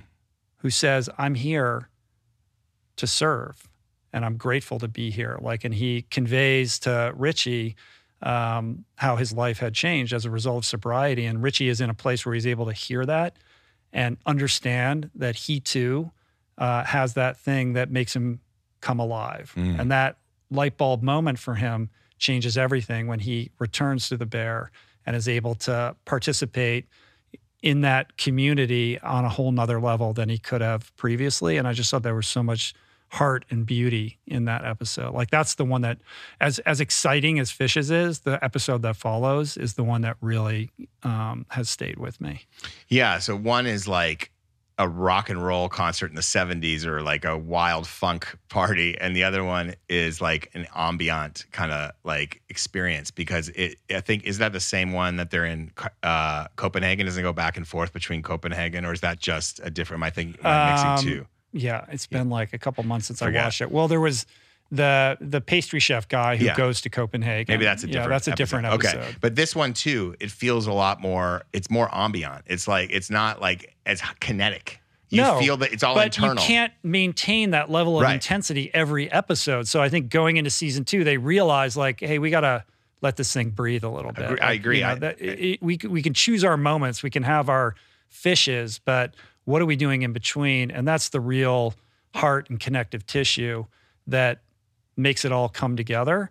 And it's like a it's like a recipe in the kitchen, Yeah. like how they're baking all these episodes to create this you know this extraordinary dish Yes. um, that I think is very thoughtful and intentional in, Yeah. in how they do Hundred it. percent. It's like it shows the range of the creative power in this team that put it together. Because the fact that it's all compelling, but they're all delivered so differently. Usually, there's a flavor. You know, this one it can go any different way. Yeah. And I, I don't know that I've ever seen another television show where from the jump, from the get-go, I'm immediately so invested in these characters and and and and emotionally connected to them. That's like a magic trick. Mm. Yeah. So Christopher Storer, who created the show, Storer. has done an extraordinary job with this series. I can't wait to see what what happens in season three. And Richie's and Richie's uh, kind of big moment at the end of Forks. There's a great cameo. Mm, yeah, we won't spoil no, that. fantastic. One scene. I mean, they're great together. Yeah, incredible. yeah. Incredible stuff. Yeah. Um, is there anything that needs to be said about Barbenheimer? Or has it all been written and said, Adam? Well, did you read about Nolan's reported deal? No. He gets 20% of first gross. Mm, That's quite a deal he Yeah. made for himself. Uh, I think Oppenheimer's at 500 million, Barbie's at 1 billion. Collectively, Nolan and Gerwig have saved the the in theater movie experience, the relevancy of movies. Do we feel bad for Tom Cruise? No, you can't feel bad for Yeah. Tom Cruise. He's but had I a pretty think good he's life. in the he's in the background, like gnashing his teeth, wondering how come he's not the lead story. if he is, then I do feel bad for him. I bet he is. He's I bet so, he's- he's, no, so he's- goddamn competitive. That guy. No way. He's like right Well, now. Well, I know he was pissed about the IMAX windowing because he wanted Oh. Mission Impossible to have have kind of purview with the IMAX theaters, um, and that went to Oppenheimer. And Mission Impossible was amazing, but then once it was the Barbenheimer thing, like it was almost like we forgot that Mission Yeah. Impossible happened, and this guy rode his motorcycle off a mountain. Yeah, he's probably off base jumping So- somewhere, so I'm not sure he's paying attention to us. But I will say this: I'm on his team when it comes to You don't think he's listening, Adam? no, I, I, I, I it, when it comes to why is Oppenheimer on IMAX, I'm 100 percent with Tom Cruise. Like I just I watched it. I'm not saying it's not a good movie. I am Uh-oh. wondering why. Here comes the hot take. I am wondering why a movie that is centered around business meetings is on IMAX. I just don't understand it. Like I legit I mean the one visual was great. I'm I legit don't understand why it had to be on IMAX. I respectfully disagree. I was at the very first screening of Oppenheimer at the Chinese Theater Thursday at five o'clock. I was in like the fourth row at the IMAX 70 millimeter experience. Now, let me tell you something. Uh, if you are at the very first screening of Oppenheimer at the Chinese Theater at the IMAX 70 millimeter experience, this is a theater full of nerds. Like, this is the ultimate film nerd audience come to life Yes. right? And I could not have been happier or more thrilled to be there. Uh, uh, Tyler and Trapper uh, bought tickets for this was like the Father's Day gift, so Oh, I, I nice. cut out of the studio early to make it over there to do.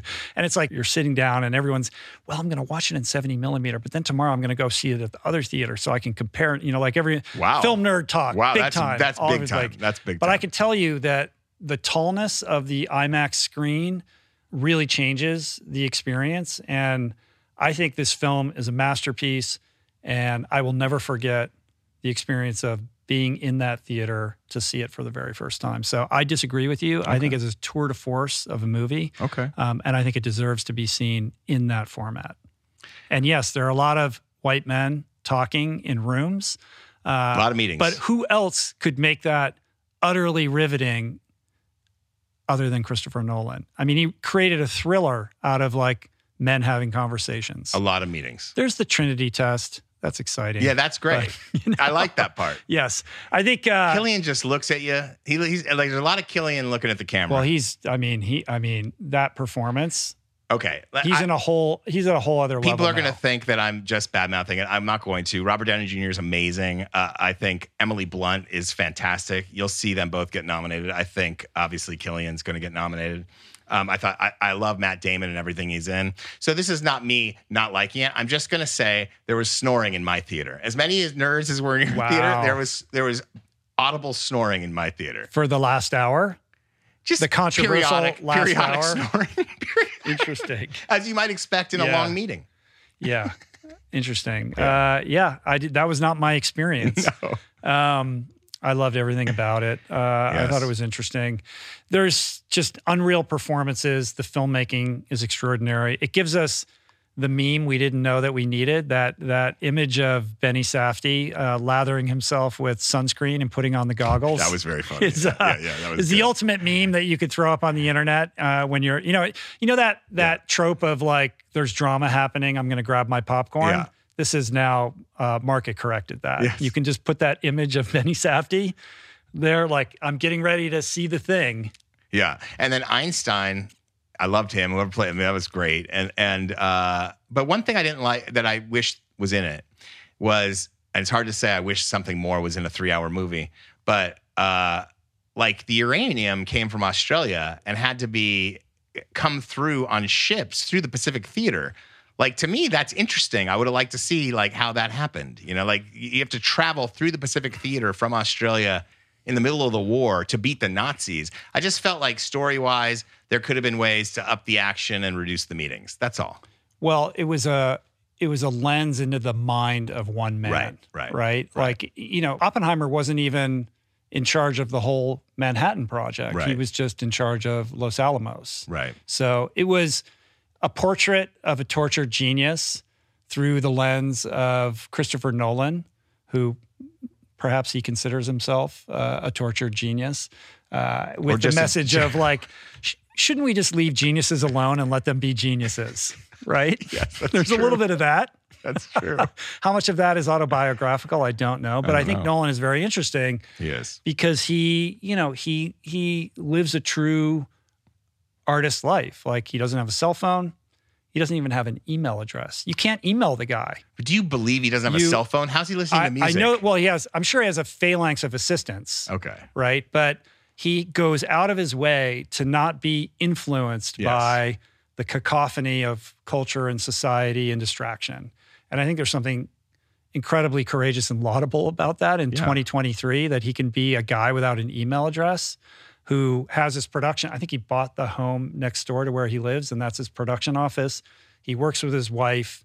Um, and everything that he does is about creating credibility so that he can create outside the influence of the studio system. Obviously, he's partners, you know, with the studio system to make his movies, but by delivering extraordinary movies under budget and on time, he has a lot more freedom, also due to the extraordinary success of his movies, to kind of not be bothered by stuff that other filmmakers would be bothered. And I think that that is a very intentional career move that he's, you know, doubled down on time and time again over the course of his career so that he can make these kinds of movies. And I think there's something really instructive about that lifestyle choice um, that in 2023 feels very anachronistic, Yes. but I think is also extremely wise and, and certainly crucial to his success. if you can do it, it's it. I think there is something to be said about being off the main and having an artistic view and an objective view of how things are going, especially as a storyteller.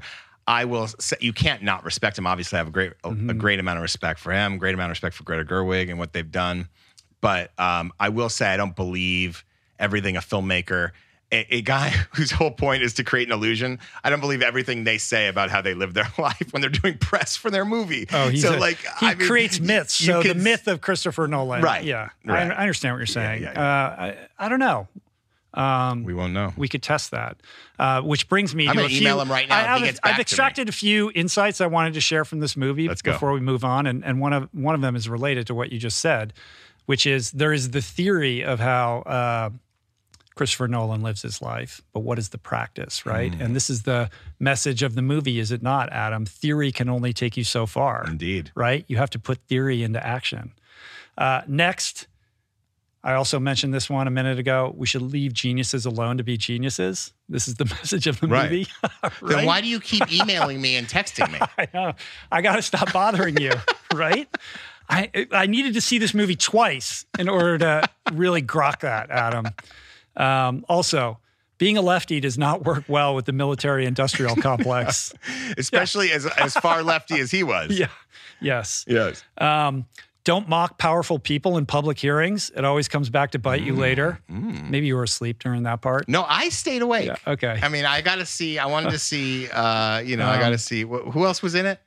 Um, Rami. Oh, Rami Malek? Yes. Yeah, coming in for that one scene at the end. I, I found him to be distracting with his weird eyeball stuff. you know, there's something very strange about that guy.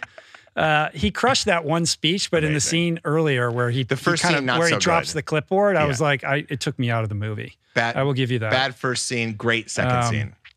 How about this one? No matter what you think of the movie, Adam, Yeah. we all know if you know anything about Oppenheimer that at some point he's got to drop the line. Now I have become death, destroyer of worlds. Right. Yes. This is what. If you don't know anything about Oppenheimer, that might be the one thing you know. Like this is how he thought of what he had wrought on the world. Well, he. But you're thinking going into the movie, where is this going to happen? right. When is he going to say it? Who's he going to say it to? Here's the creative choice. let's do it while Florence Pugh is straddling him naked. Yes. And he utters the line. Now, that, my friend, is a strong creative Reading choice. reading Sanskrit Yes, and, yes. and that is a bold love. Choice Yes. to make as a filmmaker. He was a real bohemian. well, he was a ladies' man. Yeah. My next point, right? Who Yeah. knew? Who knew? Certainly not me. Those baby blues. I'm not sure that she. Yeah, right. Who knew? He was. Yeah. He was. He seems like he would sleep with anybody's wife that was at the dinner party. There was a lot of that. I know. I know. And and where did it get him, Adam? It got him married to Emily Blunt. That's true. Uh, you know, the, the, Well, all, the all big- of these relationships were fraught. Well, that's the biggest critique, public critique of the movie is you don't actually, even though you know that it affects him deeply and he feels like in some ways he's failed as a human being, you don't actually see the damage. And that was intentional. And Christopher Nolan has spoken about that, but that is something I'm still hearing about online. Yeah. Mm-hmm. yeah, yeah, Yeah. yeah, yeah, for Yeah. sure. Yeah. Also, not notable for writing strong female characters. Nolan? Yeah. Really? Is that right? Yeah. I thought Blunt was fabulous. She was good, but Yeah. they, they could have given her a little bit more to do. But it was Yeah. nice to see her stand up. But but her job was secondary in her support of him, of course. Right, I of mean, his course. story. And that also Uh, speaks to the time a little bit too. My final thing, and this bugs me more than anything, is that Nolan needs a new sound mixer. I don't know about you, but I find 70% of the dialogue inaudible in his movies. I had the same problem with Tenet. At first, I thought it was the theater or maybe sitting too close to the screen.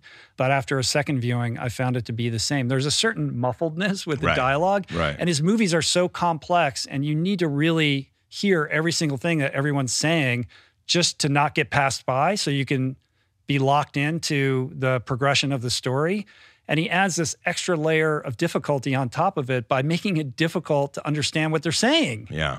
I thought maybe I was just getting old, but this is a thing. Like I noticed it in Tenet. I did some research on it. Like a lot of people have been commenting on this. So I don't know why he does that, but maybe don't do it next time. Yeah. Don't do it. And But I, I love the movie. The good news, though, he didn't make Meg 2, so you'll be able to hear everything that happens in Meg Yes. 2 real clear. the dialogue will be very audible in that movie, I'm sure. All right. We just did a movie podcast. We're done. We're not going to talk about any of this other stuff. All Let's right. do some listener questions. Let's do it.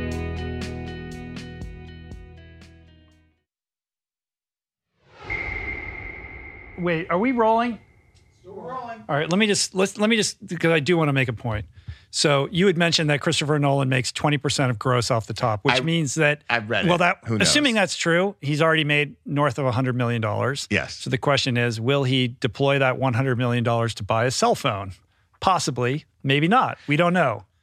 Probably You're not. so cynical. if it's you don't but you believe he has a cell phone and he's lying the whole time. No, I believe. But he has created the myth of Christopher Nolan. I'm saying there's but I will say, okay, possible, yeah. But I will say, our friend Chris Evans over here didn't have a cell phone for a long time.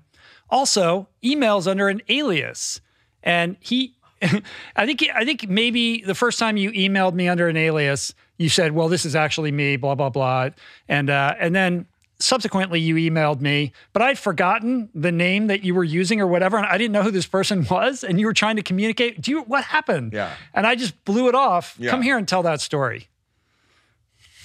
Chris Evans, everybody. He's back. See how I pulled him back in? Christopher No Phone. You don't believe him. Here's here's the thing. when you when if, if for me to believe that you're so analog that you're off the beat, you don't tell me you don't have an email address. What you say is I have only have an AOL email address. If you say I only have an AOL email address, then you're like someone's grandpa and you're really analog because you're really off the beat. But if you just say I don't have an email address, that could be some bullshit. So they say, Rich will know this. If you spot it, you got it. Yeah. Where's that from? I don't know. From you. Shakespeare. From the rooms. Sometimes Okay. people say that. Oh, in the rooms. that, yeah. Yeah. So you say some people come in here and they want you to think one thing about them or another thing about them. If you spot it, you got it, Adam. Right. Well, they, yeah. I mean, basically, I'm so, I'm so No, open. yeah. That is Uh, totally not me at all. Another way of saying it that is you can't transmit something you haven't got. Right. So if somebody is authentically sharing from their heart, you can, I- you know, right. and if they're, Yes. they're, if they're bullshitting you, if your radar is even slightly attuned, you can tell. That's all I'm saying.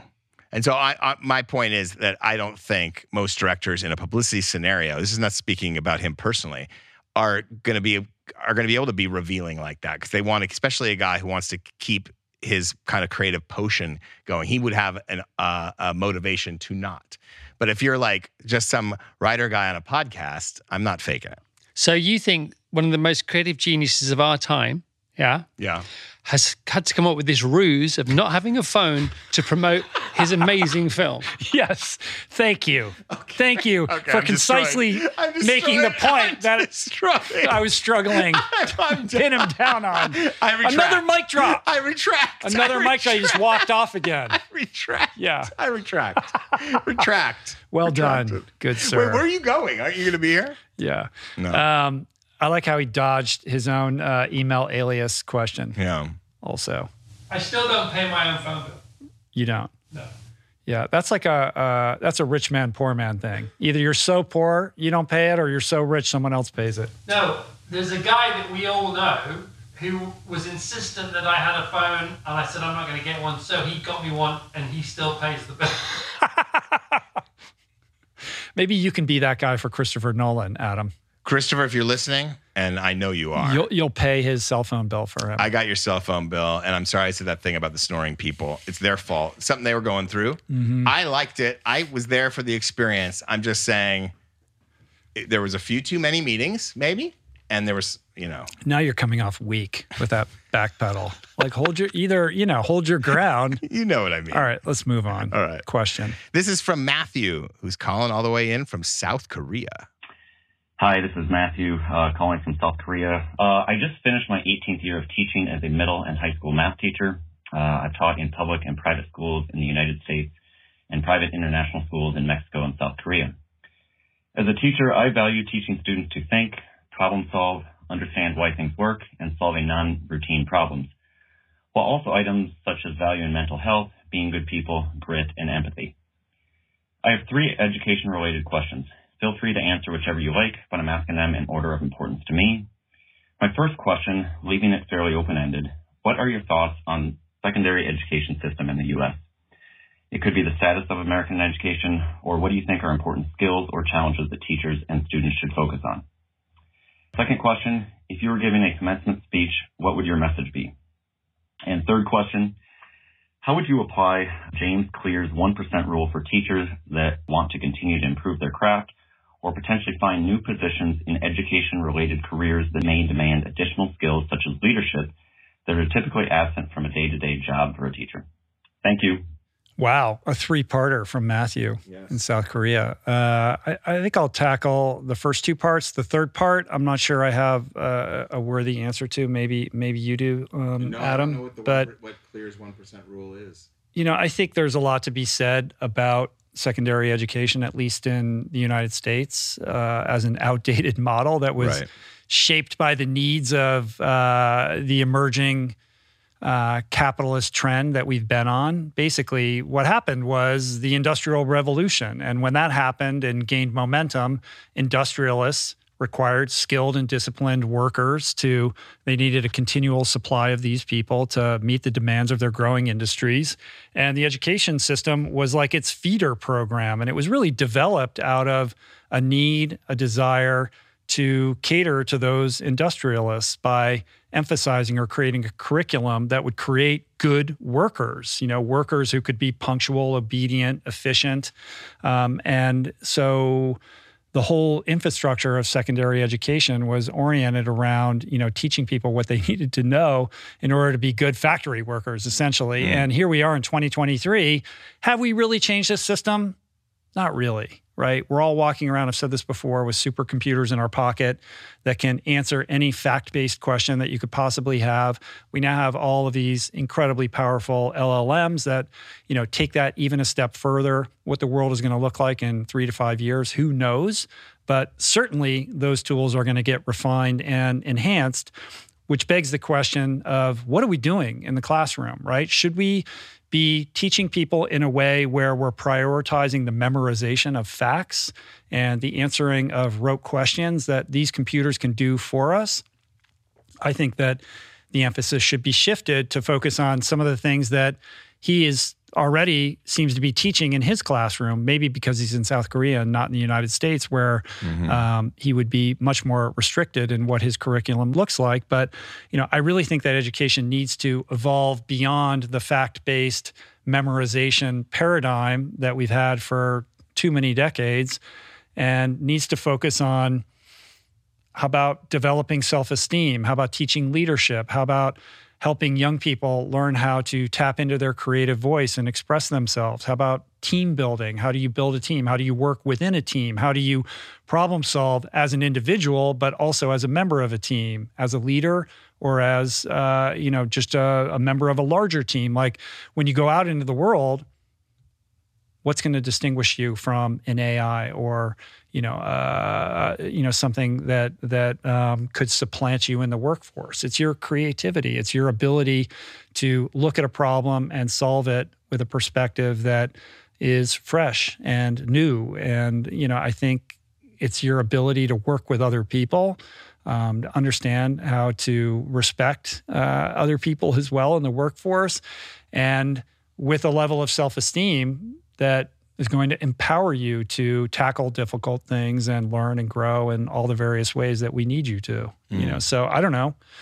It seems pretty evident to me. I don't know that I'm seeing a lot of that, and it doesn't seem to be a lot of evolution in the secondary educational system. Uh, and you have a young person who's I do. coming We're up not there into yet. that. We're not there yet. Although he did take a Polaroid selfie when we weren't looking yesterday, and it looked like I could see his teen self, his disaffected Ah. teen self, in this too close Polaroid of my cute little the navel gazing, uh, you know, sort of, Like- yeah, like "shut up, dad," yeah, like yeah, I can version. start to see him happening. Um, I think what you're saying is well said. You know, how do you get there from here? I don't even really know. I couldn't answer because I don't know the status of current secondary education because I don't have a, a child that's there. And it's been a while for me. Um, you, you know, are shepherding people through school. And that, like two, you, you had two that just kind of one that just went through it and one that is going through it, right? Mhm. Yeah, so you sure. have, so you you have a perfect lens on this. I will say that one thing I don't like is the politi- politicization, politicization, politis, politicization you know, when we get older, it gets harder to say words like that. of everything, Yeah. and the fact that now parents are like having fights at school board meetings is appalling. And so that we had that in Temecula, we had that in Glendale here, just in Southern California, and these fights are going. Whatever the reason, I don't really care what the reason is. It's like it shows me that anytime you uh, give teachers latitude, it's going to be fought at some point on either side. And that's a problem, right? So for me, it's like my thing is teachers should be paid more. They should be given more autonomy. We should take the emphasis off standardized testing, but we can't have the hegemony of the mob kind of dictate what is taught at a particular community.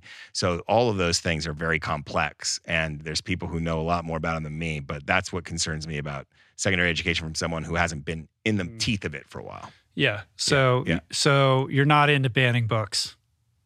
No, I think all books should be available at all times. Yeah. all books. I mean, I you think like, the yeah. system is set up to create people who are really good at taking tests. right. That's what it rewards. It doesn't reward creativity or thinking outside the box. And I think those are skills that are becoming more and more valuable. And and that needs to get priced in to this whole system. I don't know how you do that. I don't know the answer to I that. I mean, let, let's let's keep it real. Like for so long, our public education system was basically built on the fact that there was a glass ceiling in place, and women couldn't really get high-paying jobs in the corporate world. And so, the place that high-powered, really intelligent women could do well was as teachers in schools. And so that happened for generations. So that's why you know my mother was a teacher in school she's like a brilliant woman and so and there's a lot of teachers that are still brilliant now this is not shitting on teachers but what i'm saying is there was a built-in kind of funnel of of talent to schools that now it, there isn't because they they could they have other choices yeah. and so,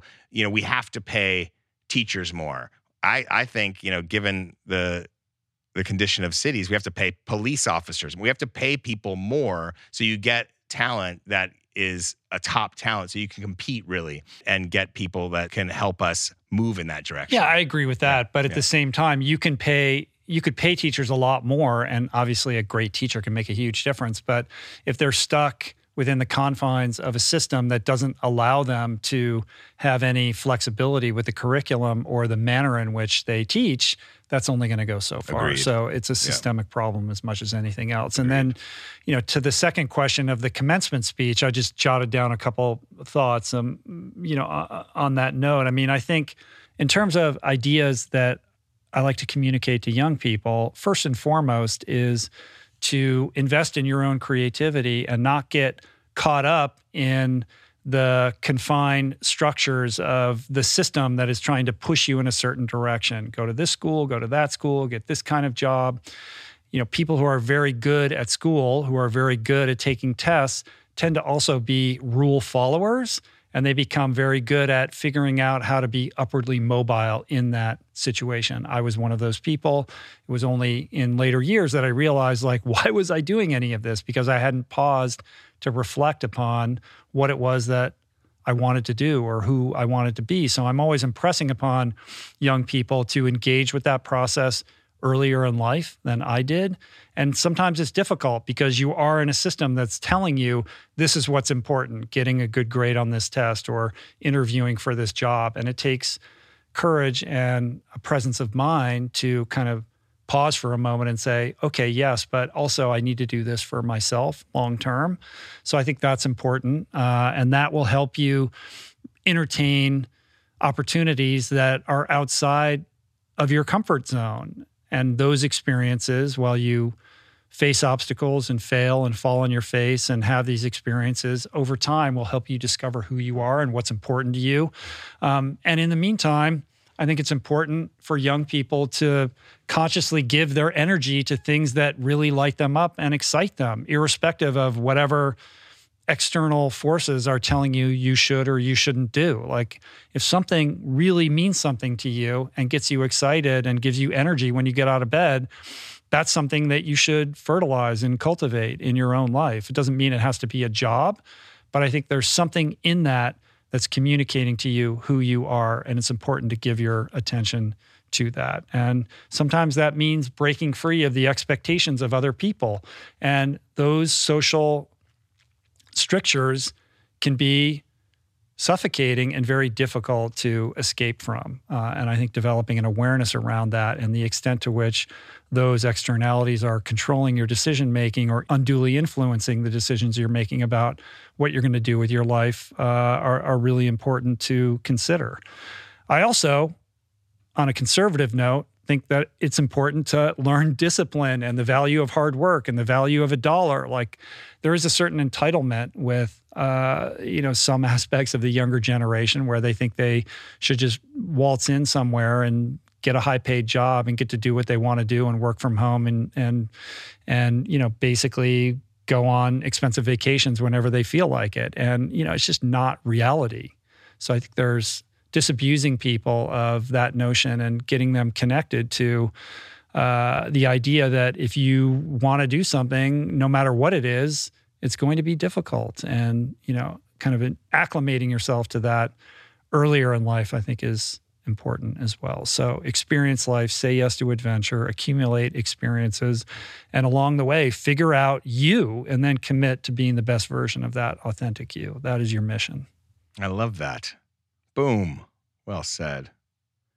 Part three, I got nothing to say. Oh, I'm i was waiting for you to go on. No, I got nothing. I, I don't know what the one. He's been a teacher is. for 18 years. What can I tell this guy? Yeah, why are we know. giving you teaching yeah, advice? I don't know. Yeah, I know. It's like, you should give us. Like, how do we fix it? yeah, I know.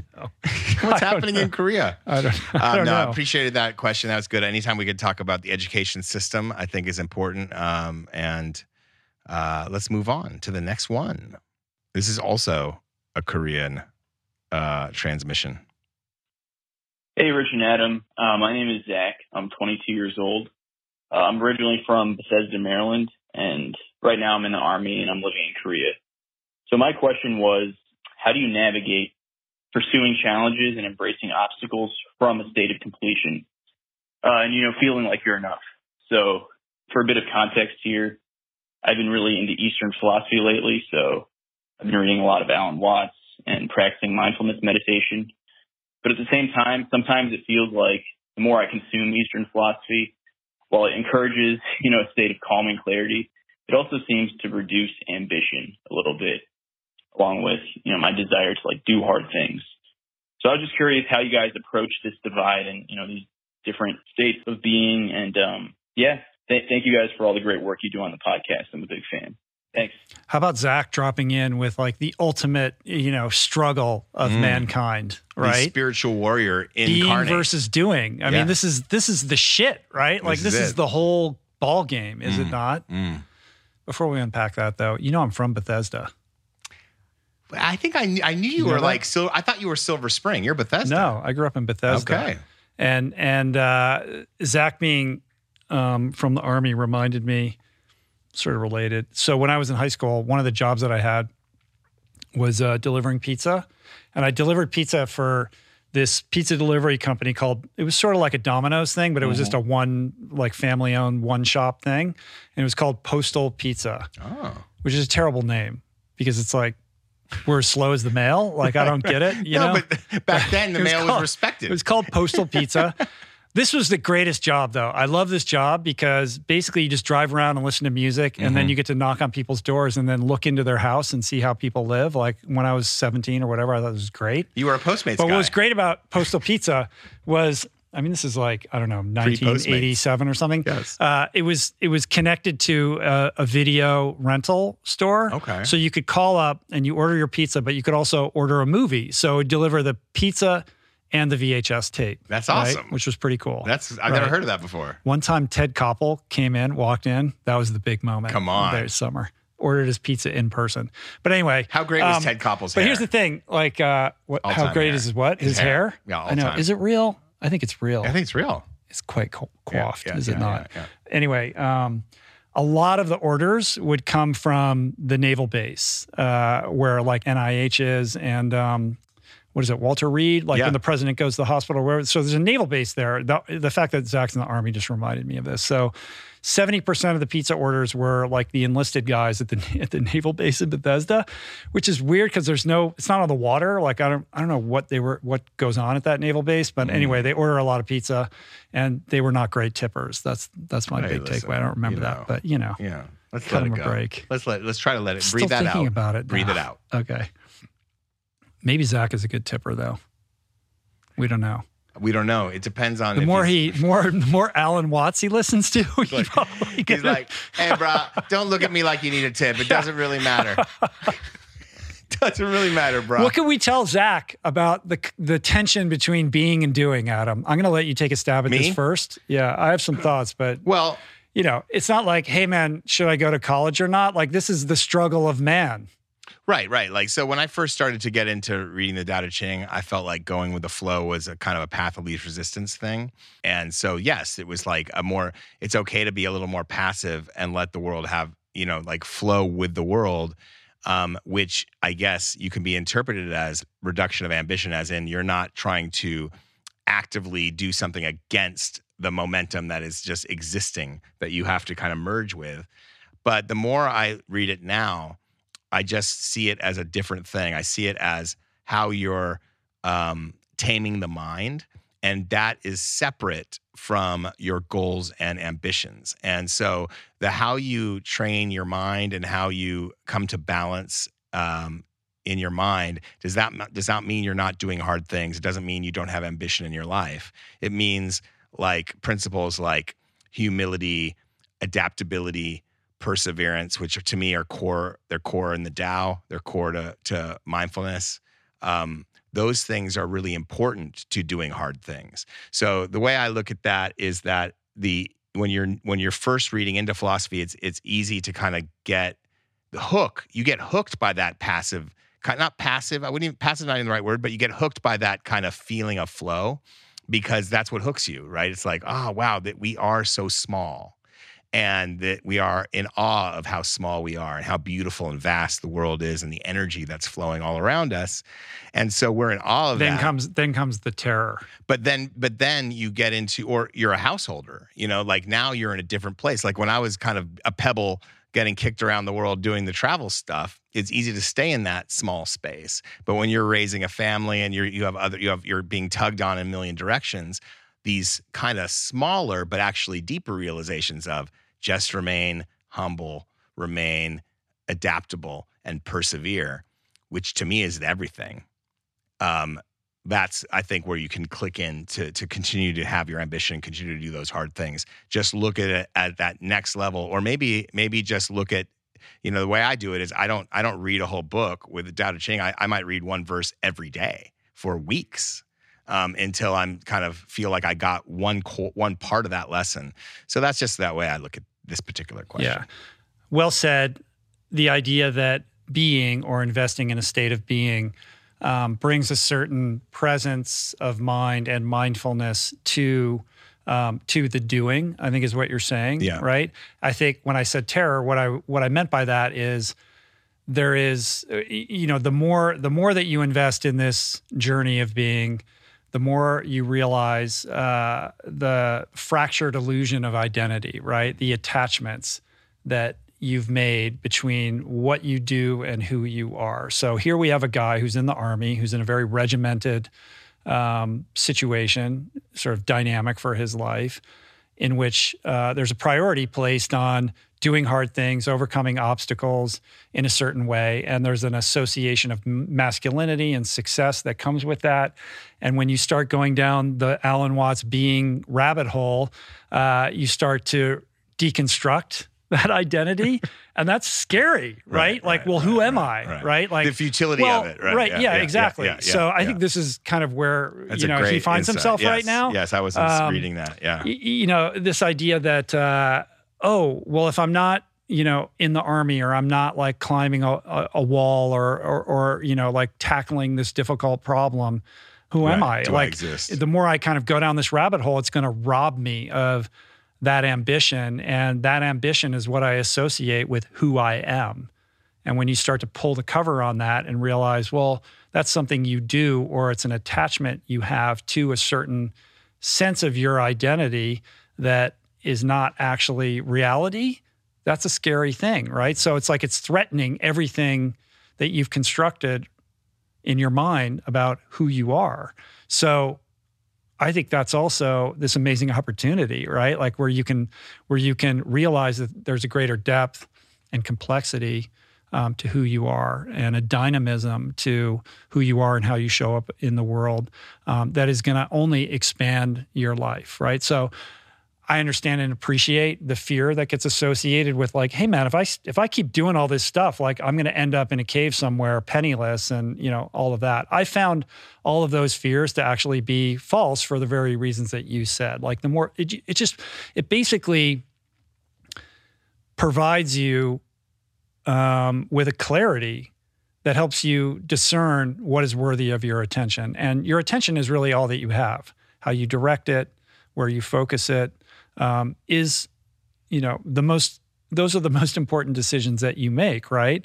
And the clarity that comes with being will allow you to discard or bypass expenditures of your time, energy, focus, and work that are moving away from the person that you're working towards or that you aspire to be. So it is the being that clarifies what is important and what is not, such that you can bring a presence and a mindfulness to the doing. The doing doesn't fade away or go away. You can still do hard things and you know exactly the way that you described it uh, but you're doing it with a level of intentionality and an understanding that by placing your attention on this thing that aligns with your values you know that uh, that that doing is worthy of the being that you're bringing to it And just to put a cap on it, like doing hard things, we talk about that as if it's a choice. I mean, the bottom line is we're all going to have to do hard things because it's life, right? yeah And life is fucking are, hard Like hard things are coming. You know what I mean? So it's like that's just the way it is. And um, and I understand that. I get what you're saying. I think you you nailed this. And I just want to say that uh, the terror. It's like reminds me of existentialism and kind of that, that you can hear in Bob Dylan and and you you you read in Albert Camus this existential existentialist terror that uh, everything is futile. And it doesn't matter what happens. But actually, that's, the isn't that- liberation. isn't that nihilism But no, but that's the liberation of existentialism, right? It doesn't matter the outcome of A, B, or C, because and if you feel that way, then that allows you to be free in the action of it. Mhm. And there, therefore, everything is liberated. Right. And so I feel like there's a parallel there in Eastern philosophy in terms of as you approach something like that you might have to do at work. It's like, yes, you're going to give it your all. If it doesn't go your way, you're going to keep giving it your all because that's what we're here for. Yeah. Yeah.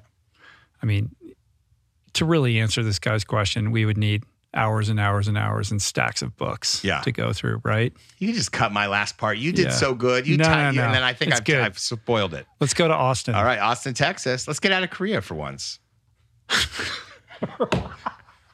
we could cut that, but it's funny. For once. I mean, go No, to Korea. good. Let's get out of Korea for once. All right. this is good. See, didn't Oh you my miss me? I knew you God. missed I me. know.